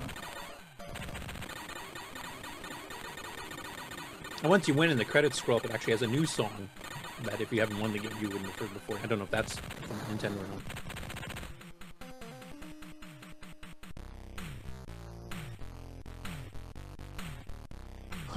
Yeah, I'm not sure if that's.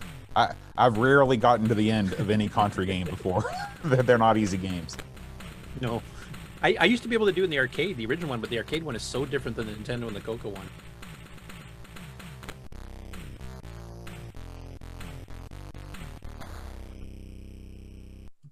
I just thought it was kind of cool because that's not something a lot of Coco game players would actually have seen because that's that, like you said, that's not an easy game to play.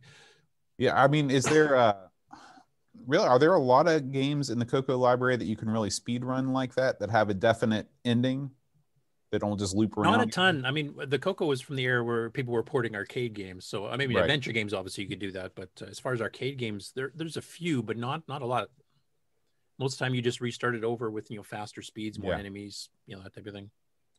Nick Nick um, Renties actually is one that does tend to put finishes in his games, like Popstar has one, Gate Crasher has one. Yeah. And do any of your other ones? I think Rupert Rhythm, you get the concert at the end, don't you? You do, yeah, and even the the one I'm doing now. Ooh, teasing. Does that mean you have an update? Uh no, not really. Oh, okay. Uh, next up, now last week we posted that um, the 10 liner basic programming contest is back up and at 'em. And Jim Gerrie, who's entered these the last few years and won a few times, um, is just, you know, he's a machine. So he's actually cranked out three games already for it in the span of one week, um, which we'll be getting to shortly. But he's also done this one here. This is a port of the MC10 uh, to the MC10 of the Pirate Adventure by Scott Adams of Adventure International, which you may remember is some of the original uh, adventure games from Micros. And this one here, he's actually changed it because the original port he did required several cassette files to fit even in the 20K MC10. So you'd load in part of the game, play it, and then it would load in the next chunk. And he actually managed to crunch it down now, and it's a single load, so you don't have to keep the cassette going. I won't play the, the actual video because it's you know a, a pretty lengthy gameplay, but it's just typical you know Scott Adams noun verb type adventure game. But you actually got to cram down into to fit in one cassette file. And then he's got three that he's entered in so far this week for the uh, 10 liner contest. Now, you notice he's got some line numbers here beyond 10, but that's all remarks, um, basically explaining, you know, instructions and stuff. And that technically does not count against the game because you don't need that to run the game. You can delete those lines and it runs fine. So, his first one is kind of a, a clone of the old Space War, computer space type thing. And of course, in the low res of uh, the MC10 standard semi graphics mode. I, I'd like to see what this actually runs like compiled with the new compiler they've got to see how much that would speed it up. But it's a two player game. You got the gravity and you shoot each other type thing. And then his second entry is called The Explorer, which is based on a text adventure by Clive Gifford from 1985. So it's another of the uh, text adventure games, you know, similar to Pirate Adventure, except much smaller, only 10 lines. And I believe, if I remember correctly, Jim's doing the 80 line version because there's multiple versions of it where you have you know lines that can't be longer than 80 characters lines that can't be longer 255 characters lines that can be anything you can compress and fiddle with the basic uh, you know interpreter you can fool microsoft with the edit command for example to actually make lines longer than 255 etc so uh, most of his are actually the straight 80 column you know the lowest common version of it Was so somebody making a comment there? Yeah, yeah. Was I, you know, this question popped in my head. Was there ever a port of the Quill to the to the Coco? Who was that by? The the Quill was oh boy, that's a great question. Uh, I, is basically an adventure game creator. Um, so it's like an adventure game construction set where you didn't actually have to code. It, it gave you sort of the parser and everything. Um, I, it, it had releases on a bunch of different platforms, and I was just wondering if if the Coco had uh, a version. I don't think so. There was a couple Coco unique ones back in the day for making your own adventure games. And so it looks there like was- yeah, it was it was released on the Speccy, the C64, the Amstrad, Atari 8-bit, everything but the Coco. Sorry guys. yeah, I think probably because we had our own ready by that time. yeah. Um, This there, was, there were uh, several out back in the day, and then there's also a modern version that Evan Wright has shown off. I think at, at Coco Fest, where it's actually you write it on a modern system, and then it'll generate a TRS-80 Model One Three and a Coco version of that Okay. using the engine. But yeah, I don't remember the quill being specifically. There was Adv Maker by George and I can't remember the name of the second one, but there was a couple back in the day. And then his last one here, which he calls Slapshot, another 10 liner, uh, which is basically, I don't know if you call it the same thing in the States. Do you call it foosball? Where you, Yeah. it's kind of like table soccer. Yeah. It, it's kind of along that line, and it's a two player game. And he actually plays against his son here. So not, not bad for a 10 line basic program. It's even got some French in there to be fancy. Nick Moreau, did you want to translate?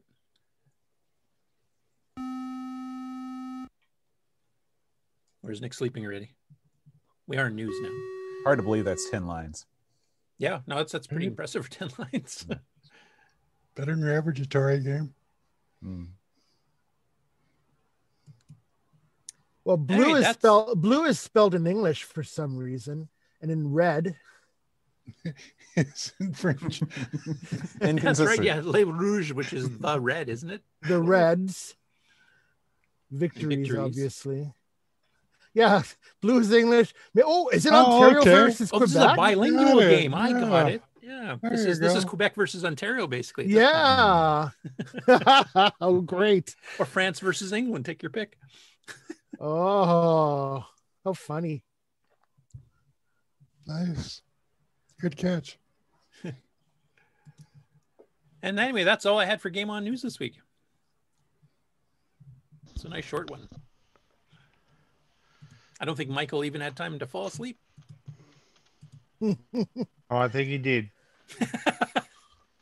Uh, all right, we want to go into regular news or another commercial. Uh, no, we'll go into regular news. That's way too short to have a commercial. From around the world, what you need to know. Get caught up on news with L. Curtis Boyle. And now a Muppet News Flash. Okay, so first up, we showed Simon had done his Mandelbrot generating video last week. He's done an update to it now, where he's actually got it rendering in about six minutes, rewriting it in machine language. I'll just play a few seconds just to show the speed up compared to the basic version we showed last week. And he's still got some more tweaks to do. He thinks he can speed it up a bit more. But uh, I know I, I I I like the fractal stuff, but I just I, I I prefer something like Rescue and Fractalus to use fractals because I've seen Mandelbrot set so many times since the 80s. It's it's kind of lost its luster, but it's, it's cool that he's getting it generating that fast because I remember doing it back in the day in Basic and it would take hours to generate one of those things. Uh, next up, Aaron Newcomb from Retro Hack Shack has put up a new video showing how he upgraded his Coco 3. So he's got an SDC now. He's installed a 639. He installed the 2 meg Boomerang E2 board. He made an RGB to HDMI circuit that also supports the NTSC artifact colors. And apparently that should even work even if you're running it on a PAL-based Coco 3. So that's kind of a neat upgrade. So he's just goes through a whole bunch of stuff he's been doing here. I won't, you know, play the whole video because it's it's almost an hour, but kind of goes through the layout of the Coco 3 versus the Coco 1 and 2. And then goes into desoldering the CPU and installing sockets. Then he decides to run some stuff just to demo it. So here he's got the uh, Zaxxon with the artifact colors going with that little adapter board. And then, of course, kind of, you know, as a tribute to this week's game, he actually ran the Donkey Kong transcode as well, which I think both that's your favorite game of all time, right? It's a- absolutely my favorite game of all time. You got it. You know me too well. Not as good as the king, but it's all right. anyway, it's, it's a really good, um, really good, you know, article slash, you know, tutorial video uh, of going through the various upgrades that he put in and then getting the, the, the video working out in, in composite with artifacting and RGB and the whole bit. So it's a, it's a, it's a cool hardware project. Next up, we have Jerry Stratton. Now, he put up a, a blog post earlier in the week here where he's actually he's, he wants to type in uh, articles or programs from you know Rainbow or Hot Cocoa or whatever, but he finds it distracting. He has to keep look at the magazine, look back. And now he, he knows that you can cheat and just load these in off you know off tape or even OCR them. He said that he wanted to experience it like the old days. But one thing that uh, and I know I did this in the old days too for some typing programs. I'd get my brother to read the listing and I would type it rather than me having to keep glancing back and forth because that's that's slower. If he just tells me I can you know watch the screen while I'm typing. So what he did is he actually used some of the Mac scripting and he actually has it read out the code and then he just types it in listening to the Mac. So I'll play a little bit of the video here. You can kind of just see uh, an example of that. Let's see, turn it up a bit.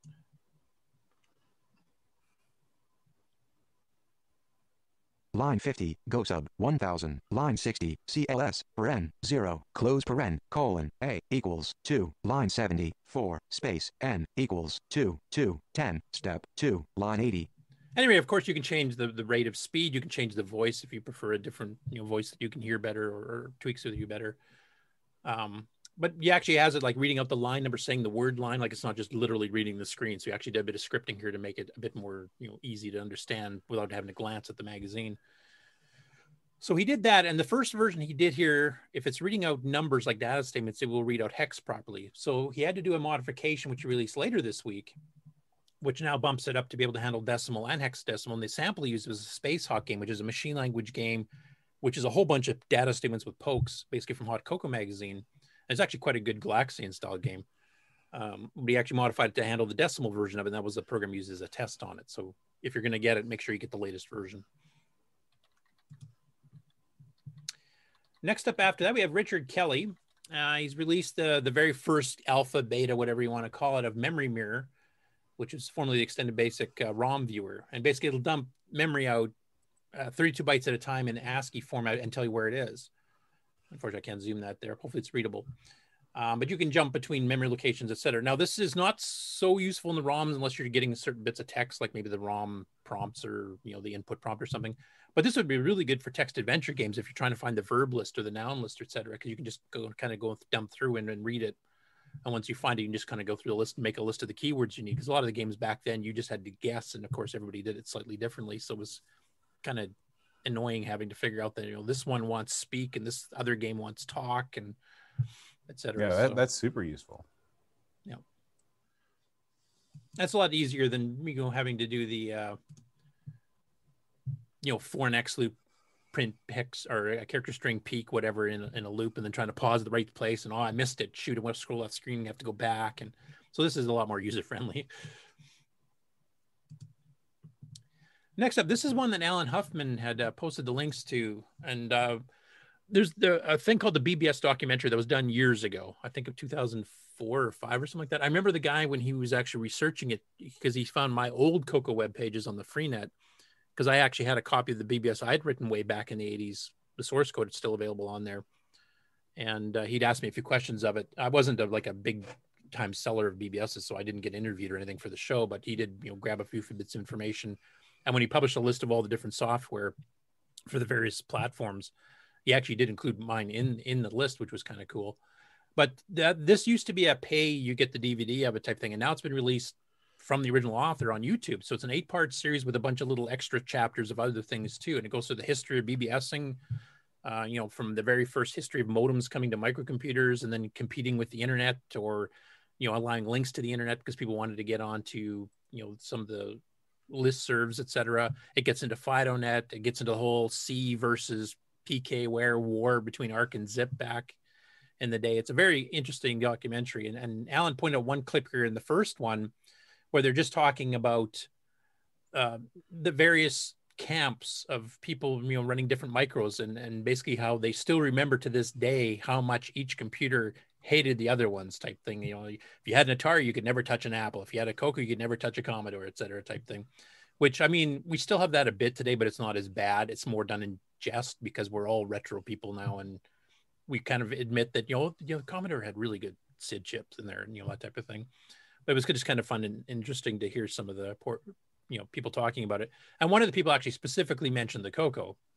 Um, whereas most of them are doing the standard you know, Atari and the TRS-80 Model 1 3, which are more well known publicly. So I won't play this whole thing because each episode's like half an hour to 45 minutes, and there's eight episodes plus there's auxiliary chapters, so it's hours.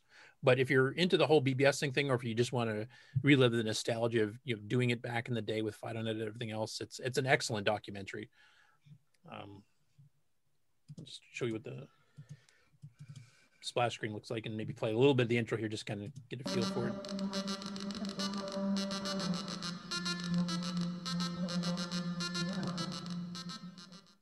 We didn't just suddenly wake up one morning and we had the Xbox. We didn't wake up one morning and the internet was there. You know, how did we get there? That's what you want to know about history for.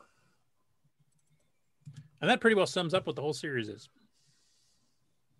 But ex- excellent viewing. I, I would highly recommend this if you have any interest in the history of the whole modem revolution from the early 80s, late 70s when Hayes came out, the smart modem, etc or even the acoustic couplers and stuff before that. I mean, Tandy used to sell those for all their diverse machines, and it's it was the BBSing time is one that I know Stevie, for example, had missed on the Coco side. He'd already jumped to the PC at that point, but I mean that was one of the lifeblood lines of the Coco back in the late 80s to early 90s, especially. We had an OS9 FidoNet Echo. We had a a generalized Coco FidoNet Echo. Then we had the listserv ones being brought over from the internet that you could you know, read on a FidoNet board if you didn't have access to the internet back then and it was a lot of fun. There was online games, there was online graphics protocols, uh, multiplayer games where you take turns, multi-line BBSs with multiplayer, which even the Coco supported. and we of course had our own FidoNet compatible one with RiBBS, written by Ron Byler and Charles West. Bill Noble contributed to some of that as well. So there's an, an awesome history to go through the whole thing. I highly, highly recommend it if you're interested in that kind of thing. Next up, and this is the uh, Michael Furman special today and uh, he started uh, a new blog to replace one that he'd shut down a few years back because of spam and trolling, etc. And uh, since Michael's actually on the call, Michael, if you're going to explain what the blog is, what you plan to use it for, what its goals are, etc. Yeah, well, click on any of these uh, links, just let me know. Yeah, it kind of says up on up on the corner just for you know uh, talking about all my hobbies, including uh, including Coco and retro computers and audio stuff, the various audio stuff that I'm doing because I like to build audio circuits. So, but uh, in this case, um, about uh, two weeks ago, um, Ron Klein, who does uh, CocoPi, reached out, uh, reached out to me and said, "Hey, um, I want, you know, can you make a version of Nitrous Nine EOU, the latest one, for um, uh, the Coco 3 FPGA?" So I was working on that, and uh, I was also, you know, I came up with uh, with an idea for a couple projects, and one of them is a um, the I'm still working on it, but uh, I was trying to get it running on the Coco 3 FPGA, and then I found out that uh, SysGo didn't work. So the first article is I made some modifications to that, and the second article is not Coco 3 FPGA, but it's emulator. So, you know, uh, I started up the, the blog to, you know, as I am working on various things, it sort of encourages me to finish it and document it and write it down. So uh, this is now this is now live on my main main webpage, uh, www.ocs.net.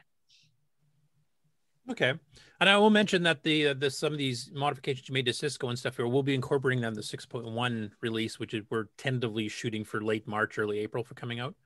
There's a few other. There's a new version of the control panel, and um, we're going to try to get um, Todd Wallace's uh, weather reader uh, working in there as well.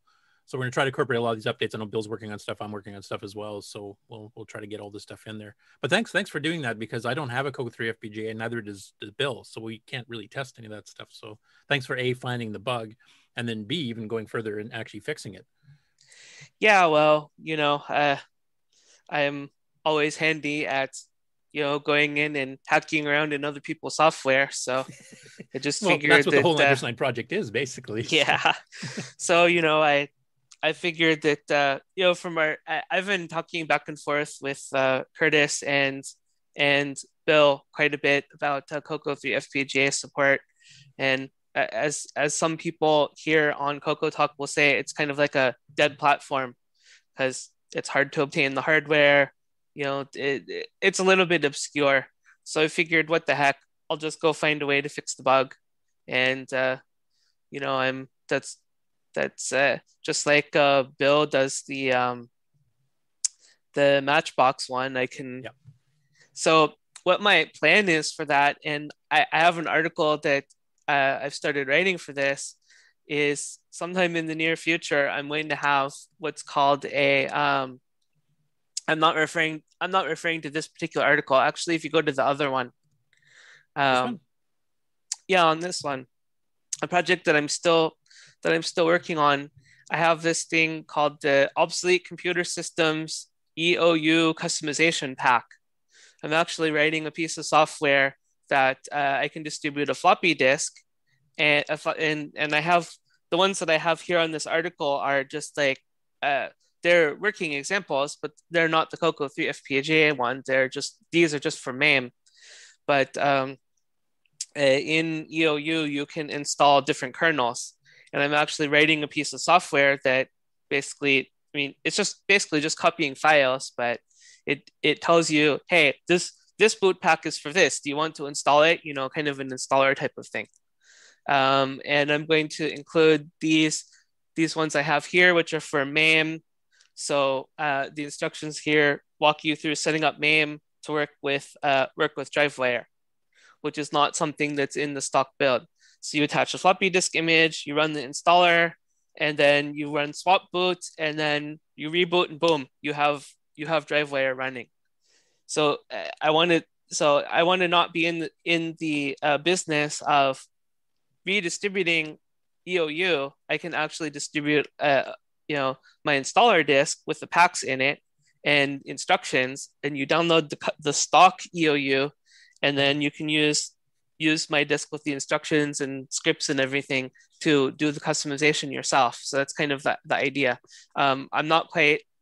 Uh, I have an article halfway written for that. Um, you know, th- this is this page would be the you know the canonical instructions for how to use that. Yeah, and to be honest, that's something that Bill and I were planning to do too. Too, but we also we, we hit the uh, the problem where some of the installs of certain things take bigger than a regular floppy disk image can handle. And of course, we had that bug in the driver for EMU disk where the second hard drive didn't work properly. It would start corrupting files and doing all kinds of stupid things. Now that that's been fixed as of 601, we were planning on going the same direction for doing installs of the next versions of EOU. 6.1 might not be this way, but 7 for sure will, where you actually just keep your existing one. Because right now we've been giving you instructions like copy all your personal settings off and any custom projects you're doing, copy them off somewhere else and restore them back on after you install the new EOU. And now we're going to make it an update installer, kind of like you're doing here with the swap boot. And um, we'll be able to handle like even a hard drive sized install. You have a program that takes 4 meg because it has graphic files and sound files or whatever else. You can actually just do it the same way that, that you're doing here. And also, I, I'd like to thank you because the whole point of me creating Swap Boot was that people could do this. They can customize their own. We'll give a couple of common distributions with it, but if you have certain custom hardware you wanted to add, or you just have your system set up differently than, than Bill and I chose as the defaults, that you can just literally install these and then run swap boot and just you know switch and swap between them as much as you want for custom settings and that's exactly the type of purpose that we created swap boot for and i'm, I'm really glad you picked it up and, and ran with it because that's i think that's one of the best ease of use things we've added probably in, in the 60 601 era was adding the swap boot utility Yep. And uh, I have um, I've written my because I'm I'm not really that great of an assembly language programmer. I'm just rest You know, I'm really rusty, but um, C is fine. So I've written I've written it in C, and it's a compile. You know, base. Uh, I didn't use uh, cross compiling. I wrote the whole thing on my Coco three. You know, either MAME or you know using the tools in EOU to actually actually build it, and that's actually a lot of fun. You know, Yeah. actually programming, actually programming on the Coco, not not using you know normally i use cross compiling tools or whatever so um, sounds like there's some uh, some room for us to coordinate on Yes. uh, on this kind the of customization on this uh, you know this kind of customization thing and because it's not all assembly language it'll be a little bit more uh, approachable to people to actually see what the thing does and how it works Yeah, I think we have to do a video presentation of some of these features. Robin and I have talked about doing this, but he's been kind of busy, so I haven't had a chance to talk to him because we were planning on doing either a live record and then put it up, or maybe a pre-record version of kind of going through some of the new features, including the swap boot. And and, and to take your your cue there about writing it, your uh, installer stuff in C. Swap boot itself is written in Basic 09. I didn't use assembly for that either. oh wow cool So yeah i don't really know basic 09 um, maybe i should uh, learn it but you know i know how to do i know how to do all the basic stuff in c pretty well so that that was easier for me you know yeah, and that's the nice thing. I mean, we have a bunch of languages to choose from, and you can pick whatever you like. When whether you're rendering an emulator or a cross assembler, cross compiler type thing, I mean, you can do it in any of them. and if you have a large project, you can just you know run an emulator, crank uh, overclock the CPU to like 89 megahertz, and you know it'll pack a basic nine program or compile a C program in like seconds. So it's it's a really nice system for doing that. But uh, yeah, Yep. no, I think I think you and Bill and I should get together. I would like to come up with some sort of standardization, like a file that can read scripts or something and also have some sort of GUI to make it really easy to use for doing installs off of the second hard drive image onto the main if you want to install like a yeah. a new yeah i mean or this could swap- just as easily be distributed in a hard drive image and i do have like a uh, manifest file so that uh, you know you can just add uh, this was one question i kept having I, I kept not understanding with swap boot was how does it how does it know what the things are for? And it's basically for the name and probably a better way to you know um, a better way to do that is to have like a manifest file that has some fields in it that says this is for drivewire this is for emulator this is you know some something you know but we can talk about those details later. Yeah You know, it was I- I would I, was be- thinking of doing. This was just kind of the quick hack to get it working and i just named the files enough that you could tell what they were for but once you get into complex things like this is my special boot for the speech sound pack that's overclocked with the uh, drive wire you know python version plus you know it, you keep running a room trying to name all Yeah. that in, in the name. So yeah yeah it was something i was planning on doing too but this was a hack just to get it so you could swap the boots easily. Like I use it da- pretty well daily, switching between emulators and the real Coco because I, you know, I might do a, a large assembly on the real on the emulator to get it done fast, copying the SD card, throw in the Coco, and I boot the literally the same hard drive image, and uh, just do the swap boot so I get you know back to 80 column RGB instead of the composite defaults. And maybe we'll have to revisit that. I mean, we, maybe we should take a poll at some point, like how many people really are running with you know just plain old composite 40 column? Like maybe I should default to RGB and not I hate typing uh, mon type R all the time, but I know I can I can I can change it in the EMV file if I really wanted. Yeah. So now and that I know honest, what like the emulator ones, we default to RGB 80 column because that's what you're going to be running it in anyway. So. Anyway, thanks thanks for starting the blogs. Thanks for doing the the extra swap boot stuff here because that was something Bill and I had in our checklist was to actually get onto the Coco 3 FPGA and do full drive wire support in the boots as well. Just hadn't gotten to it yet, and you you did for us. So thanks. yeah. So I I haven't even I haven't even sat down to make all of the boot packs that I want to make yet. I only have done the basic drive wire one, and I have a drive wire boot one, and then you know we in order to be a complete complete solution, you have to go farther, as you said, and you know include uh, kernel boot tracks and um, you know for different situations and you know scripts that you can run so you can you know uh, so you can like you know you, you understand it actually needs to be like an installer thing. So i'm just just really scratch just really scratching the surface here. A lot of Yeah. things we can do with this Yeah, I mean, I there's already a utility for doing the kernel tracks, and their kutil does it quite nicely. In fact, I use that to make all the distributions. But uh, we can definitely have it called from an installer so that you don't have to like learn it all yourself. Because we want to make this both powerful for people like you that do know the inner workings quite a bit, but we want to make it dead simple for people like you know Bo or Ron that you know they want some special. I want this one with a high res joystick interface, or I want this one with you know. Mhm. RGB versus composite because I have some game I want to run that requires composite from the Coco one in two days or whatever. We want to make it just as easy as possible. and i i like uh, writing tools that people can people can use like pyDriveWire is a good example so Yeah. anyway curtis uh, sounds like uh, we should wrap this discussion up here but uh, yeah i plan to work on I'm a little you know- excited about it. That's why I talked about it longer than the normal. So Yep. Nitrous uh, Nitrous Nine EOU takeover of this show. well, that's the way it should be, but yeah. I'm Hey, sure I'll have more uh, more more articles coming because I I have many that are halfway written that I need to finish up. So Yeah, it's just good to see you getting your blog going again because it's been, I think, what, five years since you last did one? yeah, yeah, because uh, you know people were spamming the heck out of it and emailing stuff and whatever. Yeah. Anyway, the next is kind of a double post here. And uh, this one we'll get some input from anybody who's viewing at home and anybody that's on the panel. So, Jim Brain, the current president of Glenside, had put up a proposition of kind of getting back a little bit to the old days. Because right now, the Glenside online meetings through Blue Jeans are basically just business meetings. That's like going through treasury reports and secretary reports and, you know, maybe changing the constitution of the club or that type of thing. It's been very business oriented. And one thing Jim said he missed from the old days, and some other people have mentioned this before in the past, is that you know an actual club meeting back in the day that was just a small part of it. I mean, they also do a meeting like that during Coco Fest, but that's like a separate thing. The club members can go off and they have their you know read the minutes, treasury reports, and all that stuff too. But the Coco Fest itself is kind of like the bigger club meeting where it's demos and you know getting to meet and greet everybody. and so one thing he wanted to try to bring back as an experiment is to have the call once monthly club meeting to include a demo section before the actual meeting. So people that are there only for the business side of the meeting, they would just come in at the regular, I think it's 7:30 time start time, and that would just be the regular meeting you're used to doing now. But people want to see a demo of some new hardware or software, maybe a tutorial, whatever we decide in the future, would come in an hour early and they could watch that. And then if that's all they're interested in, they don't care about you know the club's inner workings, they can just skip out after that's done. And if they're a really, you know, gung ho Glenside person, they can stay for both. So he posted, uh, Jim Brain posted a- an article about it here, just kind of explaining the whole concept of it and doing the demo type thing, which you can read on the Glenside, um, glensideccc.com uh, webpage.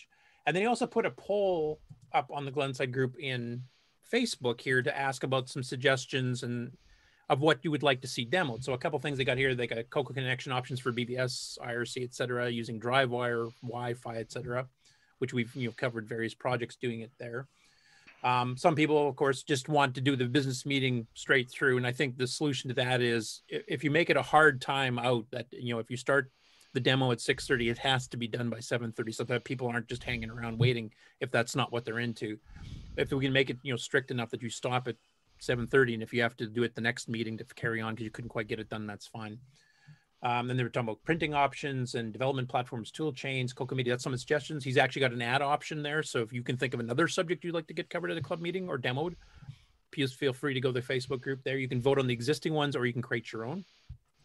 I personally, I check the uh, the Wi-Fi and, and BBS IRC stuff because that's something I'm interested with. Some of the people like Rick and a few others that are working on networking cards, et cetera. Here, you know, and then Boat has mentioned before too. It'd be nice if the Coco could do some network gaming so you can play against other players anywhere on the planet. So let, let me ask you a question because I, I, I forgive me. I, I'm just ignorant of almost everything in life. But these are the guys that organize Coco Fest, right? Yes. Okay. So the business meeting part of things is mostly just centered around like looking forward to the next Coco Fest. I mean, what are- what are we talking about here in the business meeting part of the meeting? Well, that's other things too. I mean, that's like pre-booking things, deciding if you want to, you know, sponsor guests to come to a Coco Fest. But it- it is all publishing the newsletter. There's there's itself. there's other things besides the fest in, involved. Well, yeah, it, so the, the the Glenside Color Computer Club does other things where they're booking guests, etc., outside of Coco Fest. Is that what you're saying? Well, guests is usually for Coco Fest, but like say publishing the Glenside newsletter, which is done quarterly. Right. That's, that's outside the fest. So they're you know, soliciting for articles and asking like, who would like to regu- write a regular, you know, monthly or a regular issue article that is published every time, like Rick Ulland, I think, is, is planning on doing. Hmm. so there, It- there's it- there's it- various things. Plus, it goes through finances and you know blah blah blah. I mean, COVID's been kind of weird because normally they had a library room that they'd meet at in Chicago, and then people would join in in blue jeans with the live meeting. Mhm. And of course, now it's it's all virtual. But uh, And who's going to bring the donuts? important. it just seems like you know if the if the, the the entirety of the reason for this club to exist is just to organize and talk about the next Coco Fest then why not just make it all about Coco Fest and then all of the extra stuff, why not just push on to Coco Talk and not even bother with it within the, the confines of the computer club, at least while it's virtual. And once it starts to meet in person again, of course, everything changes and you can you can have people coming in. Of course, that's a great time. Well, I, I think one of the reasons is is that they were finding with the original non-virtual before COVID was that it was usually there was a couple of regulars that would show up virtually, and then it was everybody else that was local. Mm-hmm. And I think they found that with, with everything virtual, I think there's an opportunity to get people that normally did not get that involved are actually getting involved now. I mean, Jim Brain being elected president, I think, is an example of that. and also, I think they want to try to expand, like make this into a club again, rather than just a Coco Fest sponsor event. So that's why they, you know they've been getting the newsletter out, you know, trying to get it back out on time. They're soliciting much more for articles. I mean, the last one that Stevie did, which was a huge one, it was what 70 pages or something like that. It was like a magazine. So I mean, there's they're trying to expand the scope of what the meeting covers. Right. I just wonder because Coco Talk is is sort of you know has become what it is in terms of the way that we were able to virtually meet. I think that something like the the the GCCC should differentiate itself in some way, or else you're just going to be repeating content, right? That that's possible. I mean, the newsletter is unique to them. I mean, right. none of the rest of us are. But I mean, is the newsletter something that you need to get together and meet about? Uh, sometimes, because sometimes you'll get you know submissions from several people who are actually working on an article on the exact same thing. So you don't really want to publish four articles all on how to you know right but it, it's somebody that's just walking in off the street that doesn't sound incredibly exciting to come in and, and talk about you know four people's uh, contributions to a newsletter No, I guess that that would be true. I mean, it, it's a necessary function, yeah but it yeah it's, it's one for an necessary i no. just wonder like i think you know at first i was like oh my gosh just just get on with the business meeting that sounds horrible but at the same time if the main purpose of this club is to organize coco fest and to publish a newsletter maybe that should be what the meetings are about and then push all of the other demos and exhibitions and things like that to a program that's already established online and a virtual presence like coco talk Yeah, that's To be true. I fair- mean, the one thing I would say Coco is that some. Oh, go ahead. Go ahead, Nick. Coco Talk is not really officially part of GCCC and vice versa. Sure, Like, I understand. We're not. Well, in, So, in format, I mean, if I'm sorry, um, if you've got an hour long demo, it sounds like this would be the place to do it. Where Coco Talk really, you end Yeah, up do you with want to add eight-hour another full show. hour to the four or five hours we're ready to do just to get a demo out of the way? Mm. So maybe, maybe, maybe, yeah, positioning it that way, where if you have a long form demo, uh, uh, something like this, this club would be the place to do it. That makes Yeah. sense. Yeah, because I think basically if we've done long form demos on Coco Talk, we've usually had to make that a separate show in the evening, like an after Right, dark or something, right. because it's just a bit too much to to go through. The other thing is too is that some of the people that attend the Glenside meeting are not on Facebook. They don't watch Coco Talk. Um, That's insane.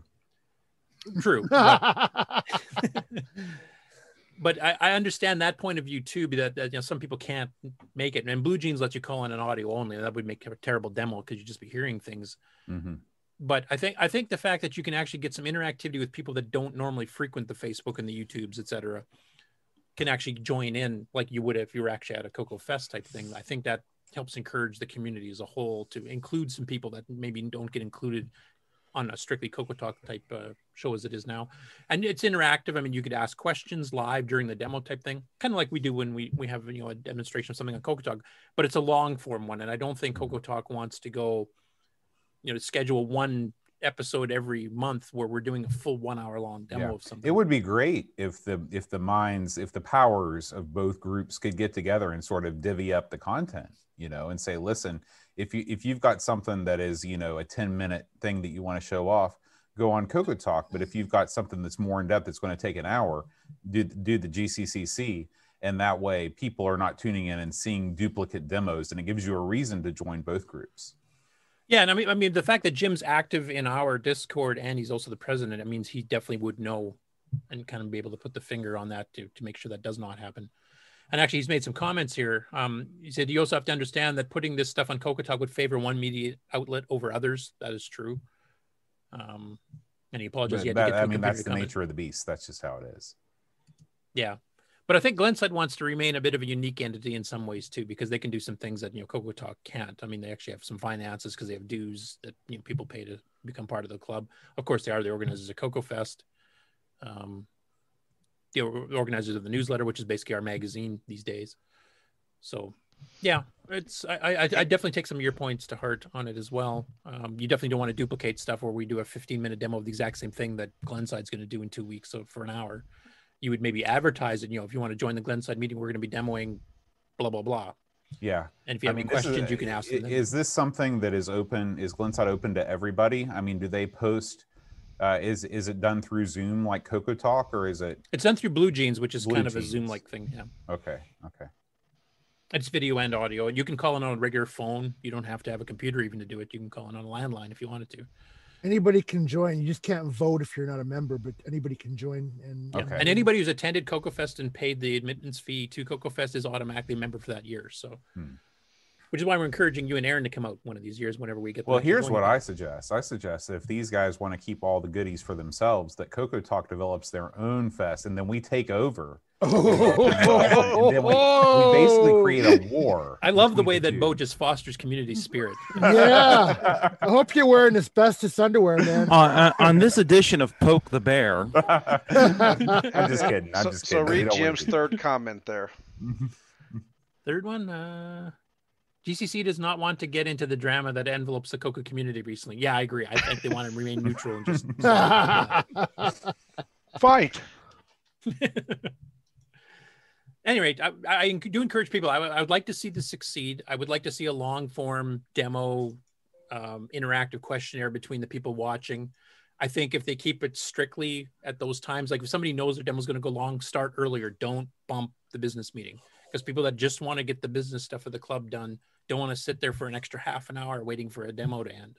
So that part, I do agree with what John and a few others have said. I think you have to keep it fairly strict on the timeline. Yeah, that well, you just people are not wasting their time for parts. they're not interested in. you front load the business meeting stuff. You put that right up front, and then you open it up afterwards, and the people that want to get out can get out. Or, or it works either way. I think Jim's kind of favoring the other way, but it doesn't matter because as long as it's, you know, fairly strictly scheduled. Yeah, I mean, the, the, the problem with doing it the other way is that it, it kills any sort of interactive spirit. Like if you've got a demo going on and you've got a lot of people with questions, you don't want to shut those people down because you're worried about coming in under the thing. Versus if you go with the business meeting first, you have the Robert's Rules of Order that keeps everything flowing, and then you open it up. Anyway, that's just my opinion. Yeah, well, it's worth, worth discussing. Like maybe the, that should be flipped. Maybe that would work easier. I mean, the business side can also go longer than normal too. Depending That's true. That's happening. true. That's true. Like all the rebooking for Coco Fest trying to get around COVID. I'm sure those meetings lasted a while. Yeah, yeah, you're right. Yeah.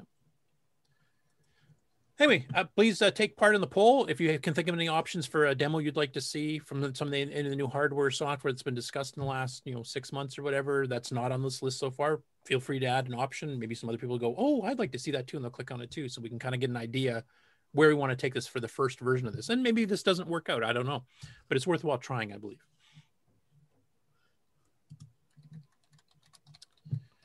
Next up, near and dear to my heart, it's Nitrous Nine. Um, so this is Joanne Donaldson who's been learning to relearn C under Nitrous Nine the Coco and using Jeff's new DCC compiler, which is a bit more advanced version of the original C compiler. And uh, she hadn't actually used make files in quite a while and kind of forgotten how to do it. And she finally got everything straightened out. She's been asking questions the last few days. And she actually created a little text file about how to create them so that you can actually set them up nice and easily if you don't have the full C compiler documentation, which is like pages and pages of stuff that you can download from the archive. But this is kind of like a quick and dirty, what you basically need to basically get it set up to do a very quick C compile. And the C compiler with the make file is actually quite smart, as long as you set your date and time correctly anyway. Because if you have a multi-part project that say six C source files and you only change one, it won't recompile the whole darn thing from scratch. It'll just recompile the one file you updated and then link them back with the previous ones you've done. So the compile times are much faster. So that's a nice little handy reference for any of you can see. And I know I've had a few people that have mentioned on the show and even in Discord that they've just gotten back into C and are starting to get into where Joanne's at. And this is a nice, you know, quick one that they can share back and forth and, and get into it. And anybody else is interested in learning C on the Coco, this is a nice, you know, quick way to learn how to do the make files without having to go through the entire C library manual. Next, after that, uh, the Retro Channel on YouTube released a video that shows how to add component, not composite video to a Coco One and does a brief explanation of video signals. This is from a fellow Aussie of uh, Nick's. And he's, we've covered a couple of his. He actually had a couple of videos that came out in September, so we've been kind of following. He did one last week. on doing some stuff for the Coco 3. This is specifically on the Coco 1 and 2, and he actually gets the whole component video working. And this is um, more than just a tutorial on doing this upgrade board. This is also a tutorial on how video signals in general work. Like what is the difference between RGB versus NTSC versus PAL versus component versus composite, et cetera, et cetera. So it's a, it digs deep. If you want to learn how all this stuff works, it's a great, great video. And it's 23 minutes long, so I'm definitely not going to play it here, but definitely check it out if you're into that kind of stuff. Next, we're on to the uh, couple MC10 stories. So the first one here is from Robert Sieg, and he's put up a program for the MC10 on the Facebook group you can download that extends his text reader program. We mentioned this before. He actually had, had ported the, I think, the King James Bible over, and basically it does it in 6K chunks and reads it directly off the SD card, kind of bypassing the built-in DOS because it doesn't handle files of the size of a Bible, for example. So he's been extending that now. It'll uh, work. It works with the MCX uh, 32 board, the SD card reader board. So basically, it's still in work in progress, but now he's been adding some extra utilities for it, and now he's going to be adding a bunch of public domain books by Thomas Paine, Edgar Allan Poe, etc. So you're basically going to get almost kind of like the, the free library of, of books that you can get on that you can actually read on your MC10. But he's going to have stuff where you can like jump ahead chapters and you, you can save where you last left off reading. So when you bring it back up, it just brings it back up to where you left off, so you can continue reading a book. Um, it's kind of like the Amazon Kindle, I guess, for the MC10. Basically, is what it's it's turning into. So that's a pretty cool project.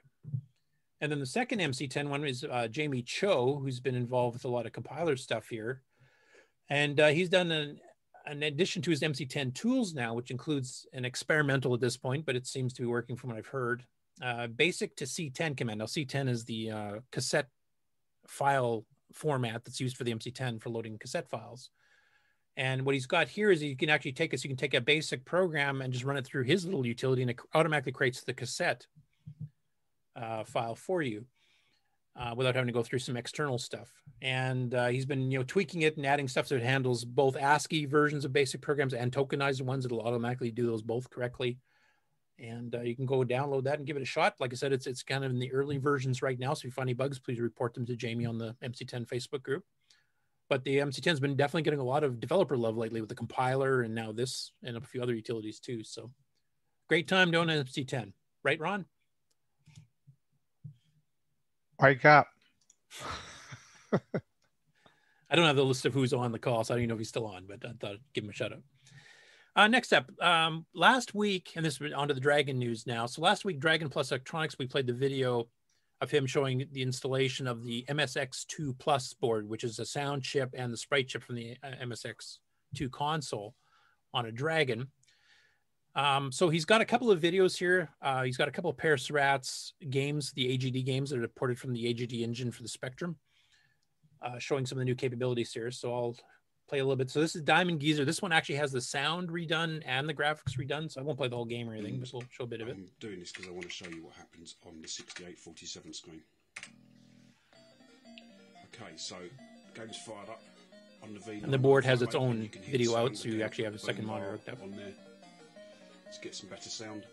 But on the 6847 screen, you can see that interference. And you can hear the music already coming up from the because the processor is being switched into fast mode, which steals time from the 6847 to speed on the tripod. That's and then I'm going to play a little to bit of this game and try not to grumble. But here you can see some of the sprite hardware. You can hear the, the multi-channel music in the background. All controlled by the 0.895 megahertz Dragon. And this board should work, possibly with some slight modifications to get to fit in the case with the Coco 1 and 2 as well. So it's kind of an alternative to the Coco VGA.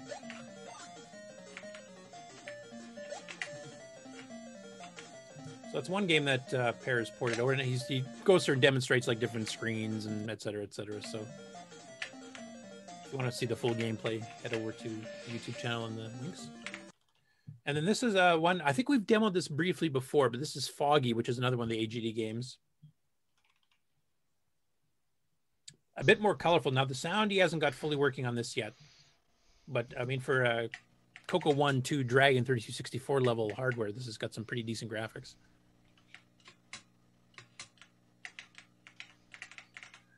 That clicking is not the game sound, that's his keyboard.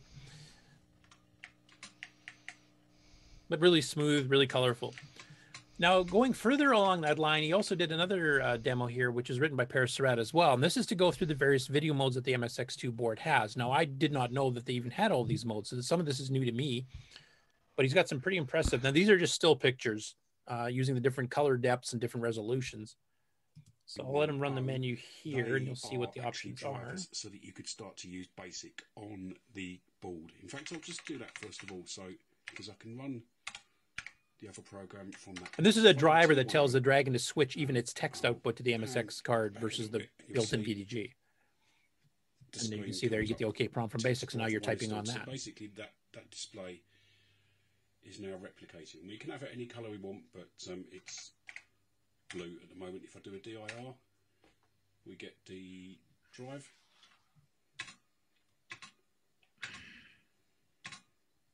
I can do a CLS. Oops, not fit much on the screen. But over here, You can see that's showing it in both. Here he's running an 80 column mode. represented in So I'll just pause this here because, like I said, I wasn't too familiar with the MSX2 hardware as far as the the video display. I knew it had sprites and stuff, but this is uh, running stuff. You got PAL, uh, RGB, and you've also got YJK. Now, some of you hardware video types might know. I don't know what YJK is. Is that a certain color mapping thing, or what is that? Or CMYK? Maybe that's a different alternative name for it. I don't know. But you've got options where basically you can do like the MM1 used to have, you can do the interlaced modes. And if you look at, you know, if it says one single frame, that's just a regular 60 hertz refresh or 50 hertz refresh for PAL.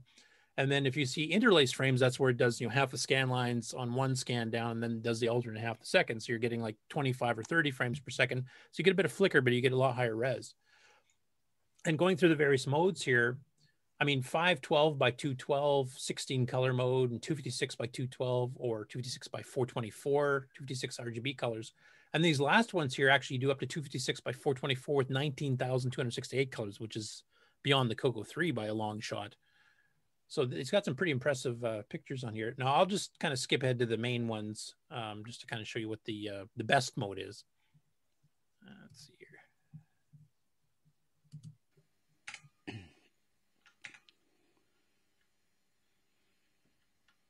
So we're almost getting to photographic quality here on a you know a 1980 era hardware with the MSX stuff added.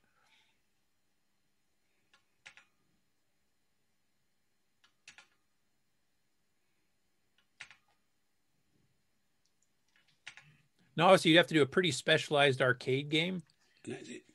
in order to, uh, you know, it'd have to be something that you're not moving too much of the screen because I mean, this is a lot of data to move around. So running at 0.895 megahertz, trying to do all this mapping and stuff, and and then actually trying to draw everything would take a fair bit of time because that's a ton of memory to move. Um, now, so sprite chips and stuff will help because you can just load the sprites up and then just tell the chip, you know, you go move it over here at this speed at this angle type thing. So you can definitely do some, you know, uh, you know, shoot 'em up type things. But for doing some, you know, screen scrolling and stuff, I don't know if it fully supports that or not. But uh, it's it's pretty impressive results. In fact, if I remember, and Rick Ulland or some of the other people that might have fiddled with the MM1 more than I did, didn't they have one of these types of pictures with a stopwatch on it too? As one of the demos on the MM1? That that thing's been everywhere. I'm not really sure where it came from, but yeah, it's familiar. I seem to recall this one when they when uh, they were running the demos. Paul was running the demos at Coco Fest or even Rainbow Fest before that. That this was one of the images I think they actually used in M1 to show off the 256 color mode with a 16 million color palette. It's really cool to see what's what that that card's capable of. I mean, there's, a ton of opportunity there. And once they get it running on the Coco one and two as well, so you can get all this kind of you know power and sprites and multi-voice sound that doesn't slow the CPU down. I think you can make some pretty darn impressive games with it. Next up for the Dragon, we've got Steve Goodwin, who has done an update to the EMF emulator. So this is an online Dragon emulator. It's kind of like um, uh, what's the Coco one that's online? There's a Coco one and two, and Xroar I guess has got a version of this too. Uh, this one actually has a full debug mode enabled in it, so you can actually have it you know, print the CPU instructions and what the registers are all containing while you're running, kind of like what MAME does in debug mode. So he's actually got it linked up here. The post talking about it's on uh, the Dragon group in Facebook. And here's the actual emulator itself. And I've got it, the update currently shut off, so it's not updating this because it actually slows the machine down a little bit. But now that we're in the news, I can actually turn it back on. And you can actually see the code live running in basic here, waiting for you to press a key on the keyboard. So if I did like a print H variable or something like that, you can actually watch it jump around, and uh, you know they'll do the typical.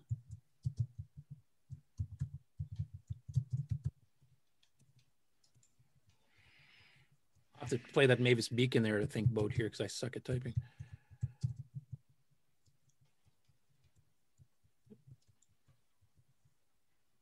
You can watch the basic interpreter and even bouncing back into lower memory addresses to grab variables that basic uses live.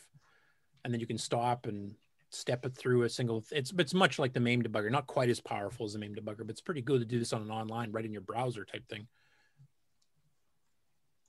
So for those of you who want to try Driven Dragon stuff, and I think he was also he's added the option on this latest version that you can actually click and drag any file with a BAS extension, like a basic source code file, and I believe this works with both tokenized and ASCII, though I'm not positive, but you can actually drag that file onto the browser window on top of the green screen where the emulator is, and it'll actually mount that tape or whatever and load it in for you. So you can actually use this to debug Dragon programs without having a Dragon or even firing up an emulator, just your browser. And I would assume if your phone's powerful enough, you should be able to do this on a phone. So that's that's a pretty cool thing. Definitely play around with it a bit and let me know what you guys think about that. I thought it was pretty cool. And then the last one I've got and this is a, a Ron Delvaux special. Now, is he on the call? Uh, looks like he has left. Okay, so I guess I'll cover this. So he put up a, a thing in his Rainbow um, about Rainbow magazine, which of course was the premier magazine for the Coco back in the day. One of quite a few of them, but it was definitely the biggest one and probably the most common. And he basically had asked if you subscribe to Rainbow, post what you liked about the magazine. And he actually got quite a few comments and some of them are pretty interesting. It was like people telling what their favorite parts of the magazine or certain things they like doing in the magazine. Like you know, some people like the ads, some people like you know typing in programs, some people like the tutorials, um, the adventure game contests, um, and then people are also mentioning stuff that they had published in it and, and stuff that they uh, they recognize some of the people in our group that have had stuff published in it. Um, so it's, it's actually just kind of interesting to see the various flavors of how why how and why people liked Rainbow magazine back in the day. Um, there's quite a few interesting ones in here, like the, the Coco Gallery, which I mean, Stevie was you know helping promote our own version of that that we have these days, where you can you know draw a picture on a Coco one, two, three Dragon or MC10 and post on the Discord group. And Ron's also got a separate group for Coco artwork too. So some people really enjoyed that. Um, you know, game reviews. Uh, the people into telecommunications like the November issues because you know Rainbow had themed issues every year. Certain months would be specific things. August was games issue. November was telecommunications, um, September was uh, education, etc. Turn of the Screw, which is Tony DiStefano's uh, hardware projects, and you know, also the head of Disto Electronics that made a ton of hardware for the Coco back in the day. Um, mentioned that he got it, you know, for a free year because it, you know, in the later part of Coco life, Tandy actually finally allowed some third party stuff and actually put in, um, you know, the cards to get a subscription to Rainbow right in the cases with the Coco when you bought one, whereas before they would deny any of this third party stuff even existed. Uh, people talking about Dennis Bathory-Kitsz, the one liners, kind of ironic since they're now a 10 liner contest that Jim Gerrie's, you know, trying to win by sheer volume. Um, as a teenager, I'd read it cover cover. That's something I did. I would reread right. it cover to cover, waiting for the next month to come out. Even when it was 350 pages long, I did that. Well, that was the, read. Quit. That was the real thing. At 350 pages, you're going to like something in there. Yeah. So yeah. get it. I mean, I used to read Byte and Creative Computing cover to cover too, but I was a nerd. So, uh, Yeah, Jennifer remember mentions this. Go ahead. I remember sitting on my front porch in the summer with my Rainbow magazine and just reading it, and oh man, it was great. I, I remember me being in geometry class and I hated geometry in high school. And I would just kind of sneak it inside my geometry textbook. And every once in a while, the teacher would walk by, catch me reading it, grab it, take it up to the front, and hold it there for the entire damn Oh, that's the the class. So I had to sit there and actually do geometry. Oh, geez. That's the word. Oh, I- Honestly, then- I was puking almost as much as the cat was. You know, Then there were layers. So you went through all the good parts, then you went back through through the less interesting parts, and then you kind of skipped through the rest, and finally you were just flipping through the ads until the next rainbow came out. So yeah. Uh, Jen mentioned this magazine helped lead me to the past 26 years as a pro game developer, so it always holds a warm place in her heart. So that that was cool too, and that that's happened to a few people too that uh, they got interested in Coco early on through Rainbow or even some of the other magazines, and then they made computer careers out of it. Some of them in the Coco at the beginning themselves, and then went on to you know more modern pastors and others who just did the Coco stuff, or others that got into it but not fully enough to become a developer. Maybe they're too young or whatever, but then kept going at it, you know, later on with Windows or the Mac or whatever, and actually made careers out of it. So that's that's cool too.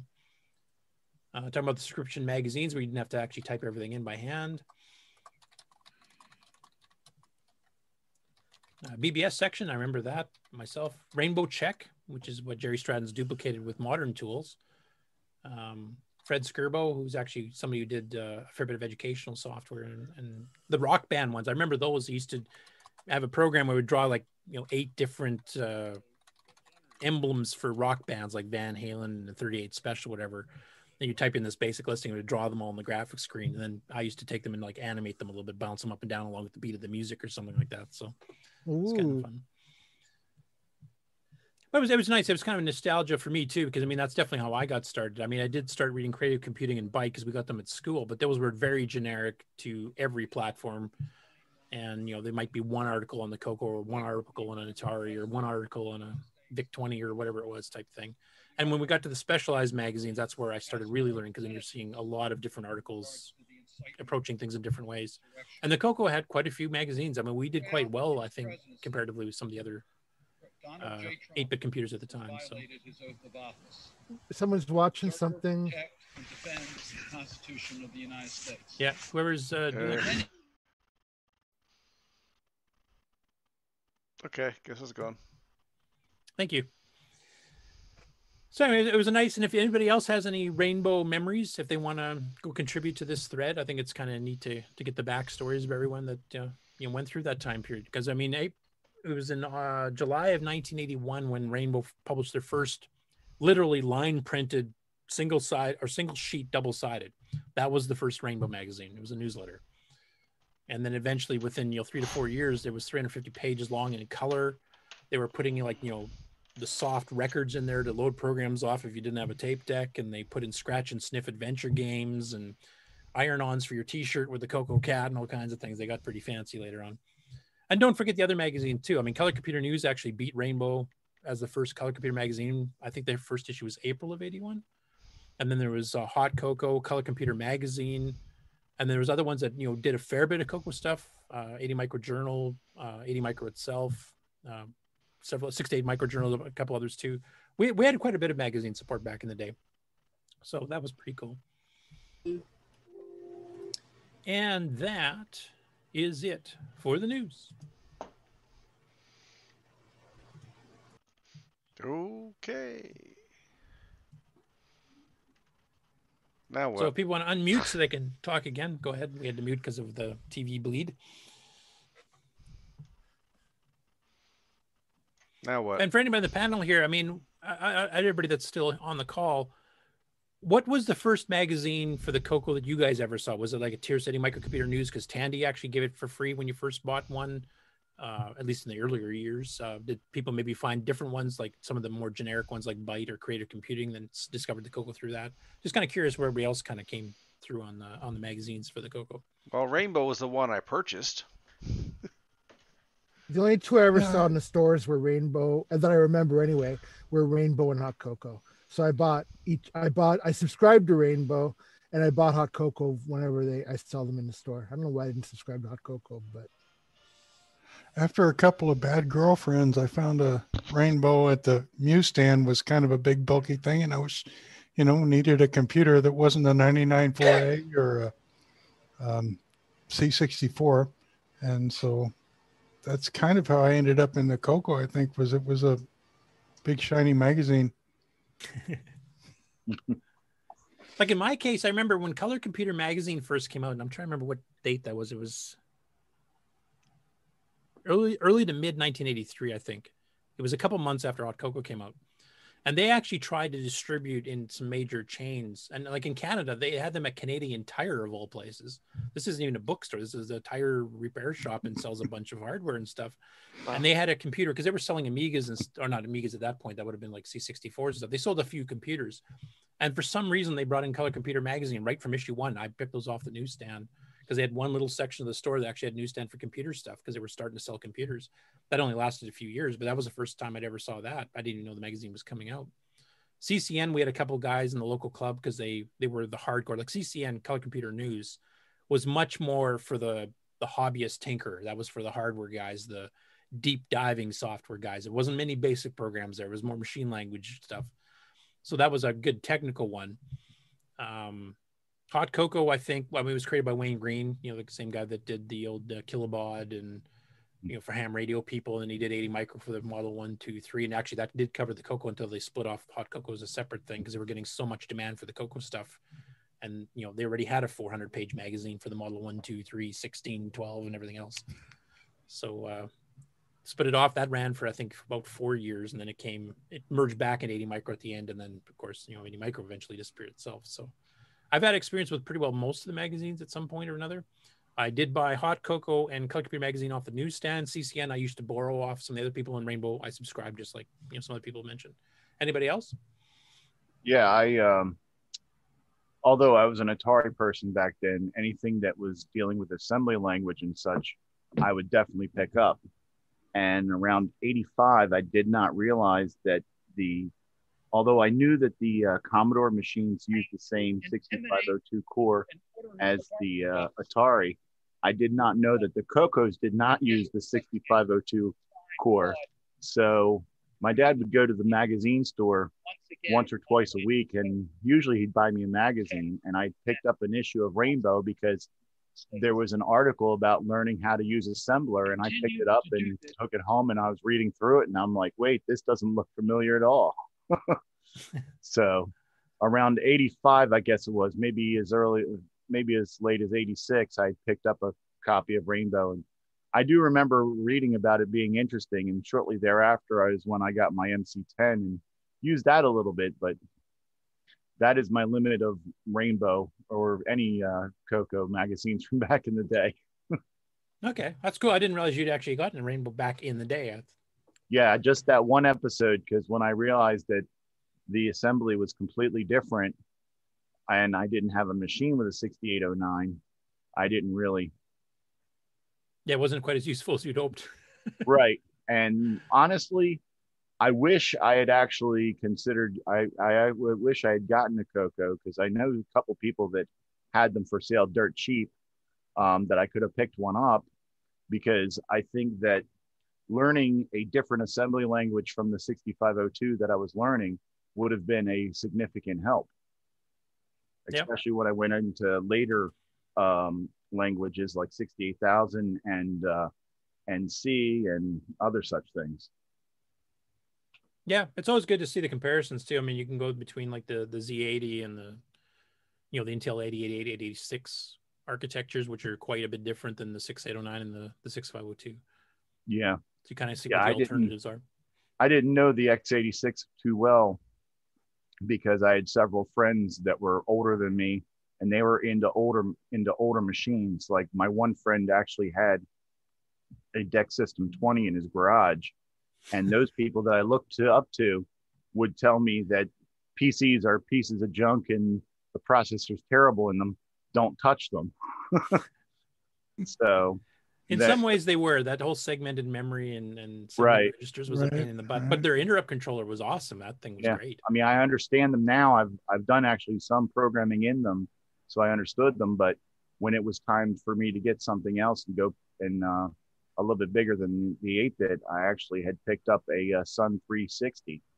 So I went a completely different direction on that. We, we had a couple people at, at Rainbow Fest that used to bring Sun 360. Scott, uh, I hope I'm pronouncing his last name right, Griepentrog, who actually did the STG BBS network and Yeah. did a lot of programming for the M1 stuff. He actually had a Sun 360 he used to bring to Coco Fest, and he was, you know, it's the size of a small portable fridge or something that he'd bring in Yeah. and, and then run that hooked up to his MM1 or whatever. And then, uh, you know, from having a big iron back at home type thing. I mean, Bill Noble's, and we've talked about him on the show before too, where we used to run a PDP 1134 at work, which is the size of a full size refrigerator and takes a huge amount of power. So he actually took it home when, when we shut it down and he lived in an apartment at the time. And when he first plugged it in and he had the uh, big external hard drives that are like, you know, three feet high and three feet wide. Dishwasher size. Yeah. ones you can unscrew and, you know, Yeah, the whole this batters pack. out. Or Yeah, so he had, KO2 or he had two of those. He had a nine track magnetic tape drive, which is the height of a fridge, and then he had the PDP itself. He plugged it all in and turned it on, and literally the, the lights in the entire apartment block he was in dimmed. stuck in so much power. And then he got his power bill at the end of the month and he never turned it on again. He donated it to one of our technical institutes after that. Yeah, my friend with the uh, with the DEC System 20, he actually uh, got one of the smaller PDP 11s, one that was about the size of a refrigerator. And um, when I was over his house, I told him I wanted it, and he's like, "Well, I don't know about that." And I'm like, "Why not? How much do you want for it?" He goes, "Well, I'd sell it to you for two hundred dollars, but before you do that, here's the power cable. Take because this this guy was a friend was one of my best friends in high school, and he said, "Here's the power cable. Take it to your dad. Tell him that you want to get a computer, and you need this outlet put into your room." And it was a um, a hundred amp plug, Yeah. 220 volt, 100 amp plug. And I take it to my dad, and I said, "Hey, hey, Dad." He goes, "What?" And I says, "Friend of mine, uh, Rob's offering me a computer for 200 bucks." And he goes, "Yeah, and?" And I go, "He said that before he'll sell it to me, I need to get an outlet for it in my room." He goes, "Okay." And uh, I said, "Well, I need your help installing it." And he goes, "Okay, what kind of outlet you need?" And I showed him the plug because my dad was an engineer, and um, so he knew electric electrical engineering pretty well. I showed it to him, and I said, "Well, I need an I need a socket for this." He looks at it, looks at me, and he goes, "No." I'm like, "Yeah, but," he goes, "No." I'm like, "But that, uh, no."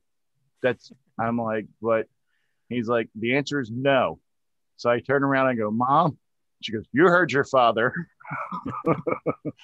That was a house worth the juice at that time. Yeah. Yeah. So, Wow.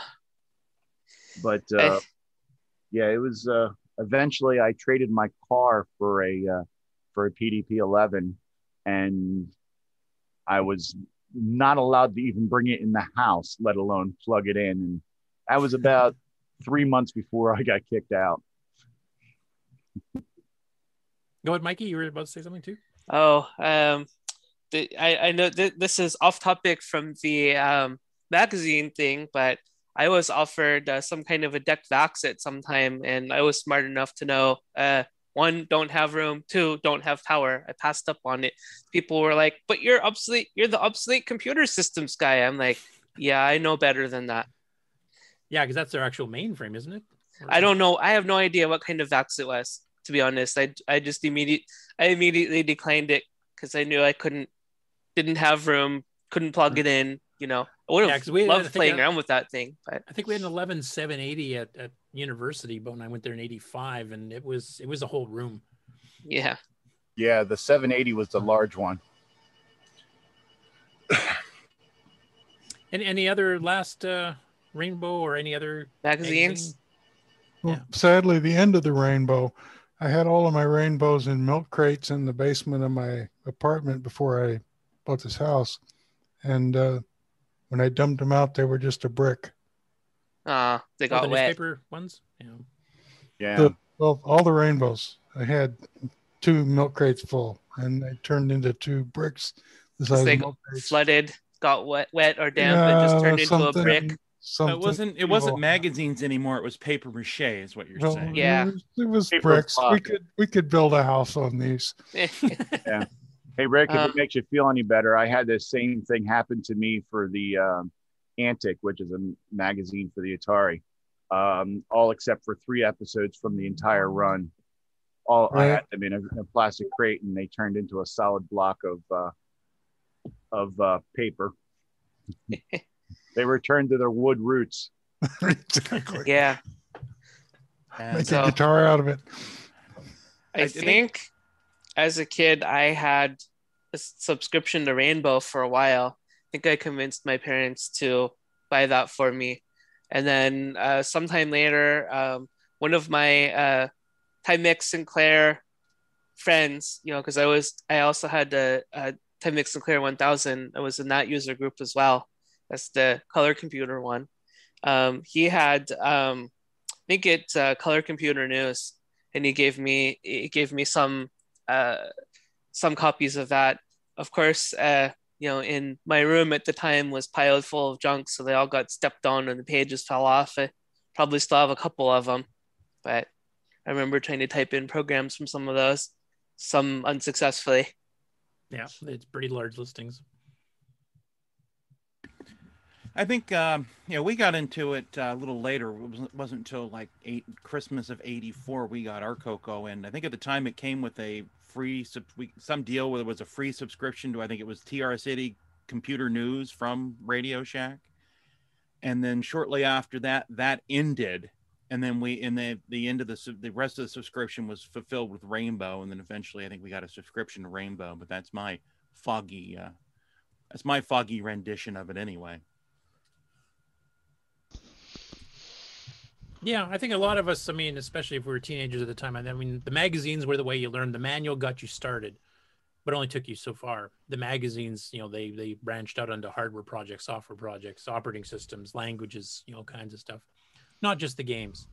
Those a t- you know a ton of ads and stuff for games too, or typing games and stuff as well. So they kind of expanded the education of learning the computer itself far beyond what you know Radio Shack manuals could do. Even though the Radio Shack manuals, especially the basic ones, are some of the best ever made for a microcomputer.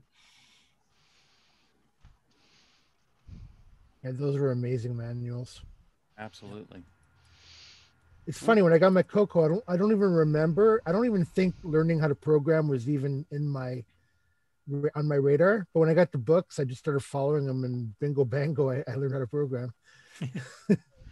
Yeah, I did the opposite. I'd already used the PET and the Apple II Plus at that point. It was programming that really fascinated me because you know my my parents were helping fund it. I funded some of it from paper money, but I didn't have enough to buy a Coco because it was 550 bucks for 4K at the time. And uh, they were you know, taking a look. You know, there's an Intellivision, there's an Atari 2600. If you want to play games, it's it's a lot cheaper to get one of these things. And I go, no, no, no. I want to learn to program. That's that's the point here. Like the games is secondary for me, which I guess proves I was really a nerd. Um, And now you have a Coco. yeah, I got offered. You, we'll buy you a Atari 2600. You know, and then you, you know instead of you having to pay half for this computer, no, I want the computer. So Well, if I got mine for games and ended up learning how to program, that proves all the parents wrong who said video games are no good and they won't lead anywhere. if it makes you feel any better, I uh, used a computer for about two and a half years for uh, programming and such before I ever played my first game on one. now I know I we probably want to try to. rip- Oh, go ahead, Nick. I probably spent about 50% programming, 50% playing games. I'd kind of go back and forth as my uh, Yeah, me was more like 75, 25, more 75 programming, 25 games. I just want to get through, like, we want to try to wrap this up so Yeah. that Boat's not late for his own show. Yeah. Um, and, and also a plug again for Boat here that uh, they're going to be doing both the Atari 1200 XL show and the Coco show, the, the live recording of uh, yeah. for the March. Thank, thanks, Curtis. That'd be the cross promotion plug-in here. I when you guys us gonna do Donkey King? We are, I think we already did Donkey King. I think Yeah, that was okay. like Coco Show episode three or something. I I think you did. I'm sorry. Sorry, Curtis. Go ahead. Well, I just want to wrap up here. Like, uh, I think everybody's kind of said their piece on the magazines. I just wanted to get through some of the comments because there's been quite a few streaming through the chat here, which I haven't been able to catch up on. Um, so just going through here. Um, Diego says he used Mike Micro Sistemas from Brazil. It had some Coco articles and listings from time to time. No real Coco magazines were ever available down there. Um, Canadian Retro Things, which is Ken. He used to live in Saskatchewan too, and he remembers Canadian Tire selling the Coleco Adam. I forgot about that. They did sell the Adam as well. I, I do remember that. I know they sold the Amiga later on. It was one of the last machines they carried. Um, Six Eves from the UK said we subscribed, quote, quote, to a Dragon user with our news agent. Then it suddenly went proper subscription only without notice. And I didn't see it again until getting a complete set secondhand several years later. Um, Frederick D. Provancha, who's actually one of our contributors to NitrOS-9, Ease of Use. Uh, that's right. That's how I got into Rainbow. TRS-80 Microcomputer News ended its run and it offered Rainbow to fulfill that year's subscription. Now, that was the free 48 page mini magazine for all of the TRS-80 computers and the Tandy 1000s that Tandy themselves put out, I think, bi monthly or something like that. So the, uh, when the when they started shutting that magazine down, they actually offered you know you could get 80 micro if you have a model one, two, three, whatever. You can get Rainbow if you're a Coco user. I can't remember what they gave as a subscription, maybe PCM or something for the Tandy 1000. And he said he accepted and was hooked. Rainbow was awesome. Tom Eric Gunderson says when Dragon user went subscription only and wouldn't send to Norway, I subscribed through some friends of the family in the UK and they sent it to me every month. Oh, so they didn't actually show it on the newsstands after a certain amount of time. I know some other magazines that did that too. They went at subscription only, just trying to save money on the distribution you know costs of getting it out to, to newsstands and then having all the returns for anything not sold. And basically, if, if you're hitting that point, that's usually the death knell. You're you're not going to last too much longer. So. And Frederico said, My parents refused to buy me a game console. They got me my first Coco for Christmas, though. My, my parents actually, you know, thought it might not be a bad idea because it was like literally a third the cost. But I was pretty damn, and I did contribute half the cost myself. I saved on my paper route for almost a year. Originally planning on getting a, a pet, and then when I saw the Coco at, at Radio Shack and how much easier it was to program graphics, that convinced me. And the Apple was way too expensive. So that's that's uh, catches up the comments from the chat on the magazines, and I don't have anything more to add. So, and I know we want to get Boat out of here on time. We're ready to run the outro then. Push the button, Frank. Yeah, and if there's any last thoughts, we'll pick them up after.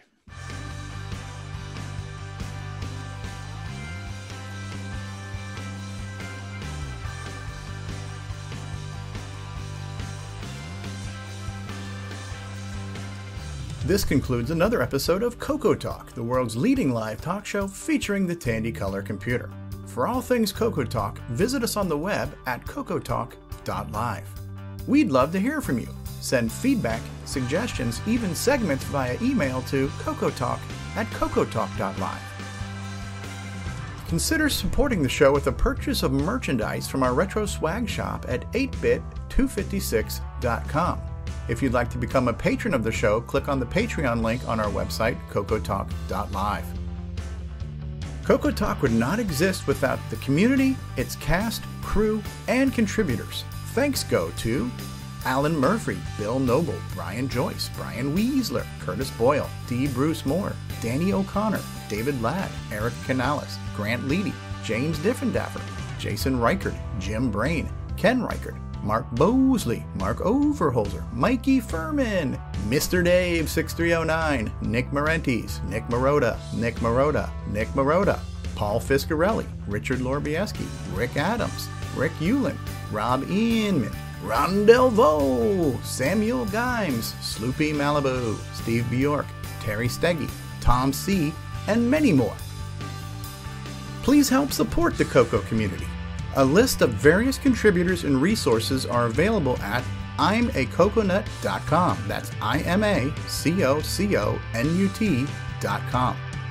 The original Coco Talk theme song is copyright 2008 by D. Bruce Moore and Greg Sheeler. The new Coco Talk theme song is copyright 2020 by D. Bruce Moore. Both are mixed, mastered, and produced by D. Bruce Moore. Coco forever, people!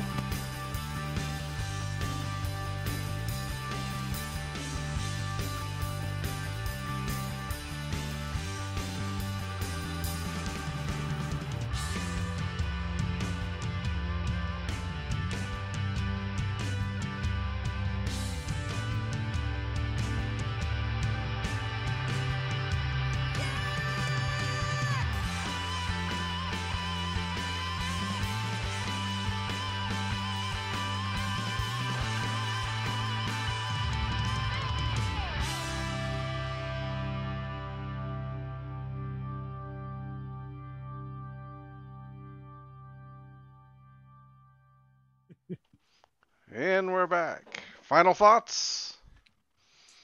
Wow. Coco early, Coco often. Yeah. Yeah. And a big, big Sounds plug good. for next week, 200th episode. Get your videos in, you know, talking about your your favorite parts of the show or even favorite parts of the Coco community as a whole.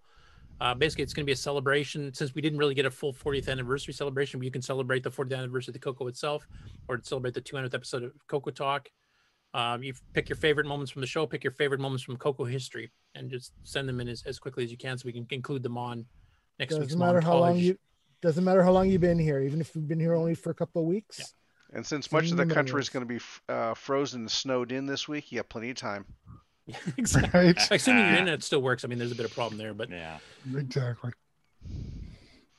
And don't That's forget uh don't forget Stevie's plea for uh the doing the chant. Download Oh, the video, chant.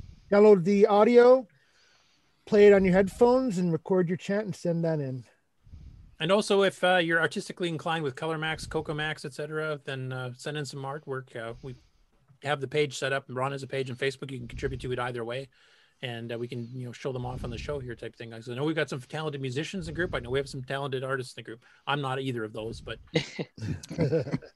as anybody's heard me play at uh, Coco Fest will attest. Hair's better than your soldering. And last minute plug, you know the the the Coco show and the uh, Atari show at the uh, Twitch TV channel for the Amigos. In seven minutes. Yeah, let's go check that out. Boat had to leave early because he actually has to get set up for the show there. So Aaron will be there, and Boat. I will be there in chat. Thanks for filling in, the Coco show. Thanks for taking Good over, night. Mark. Good luck. Press the button, Bye. See ya. See y'all next Bye. week. 200. Okay.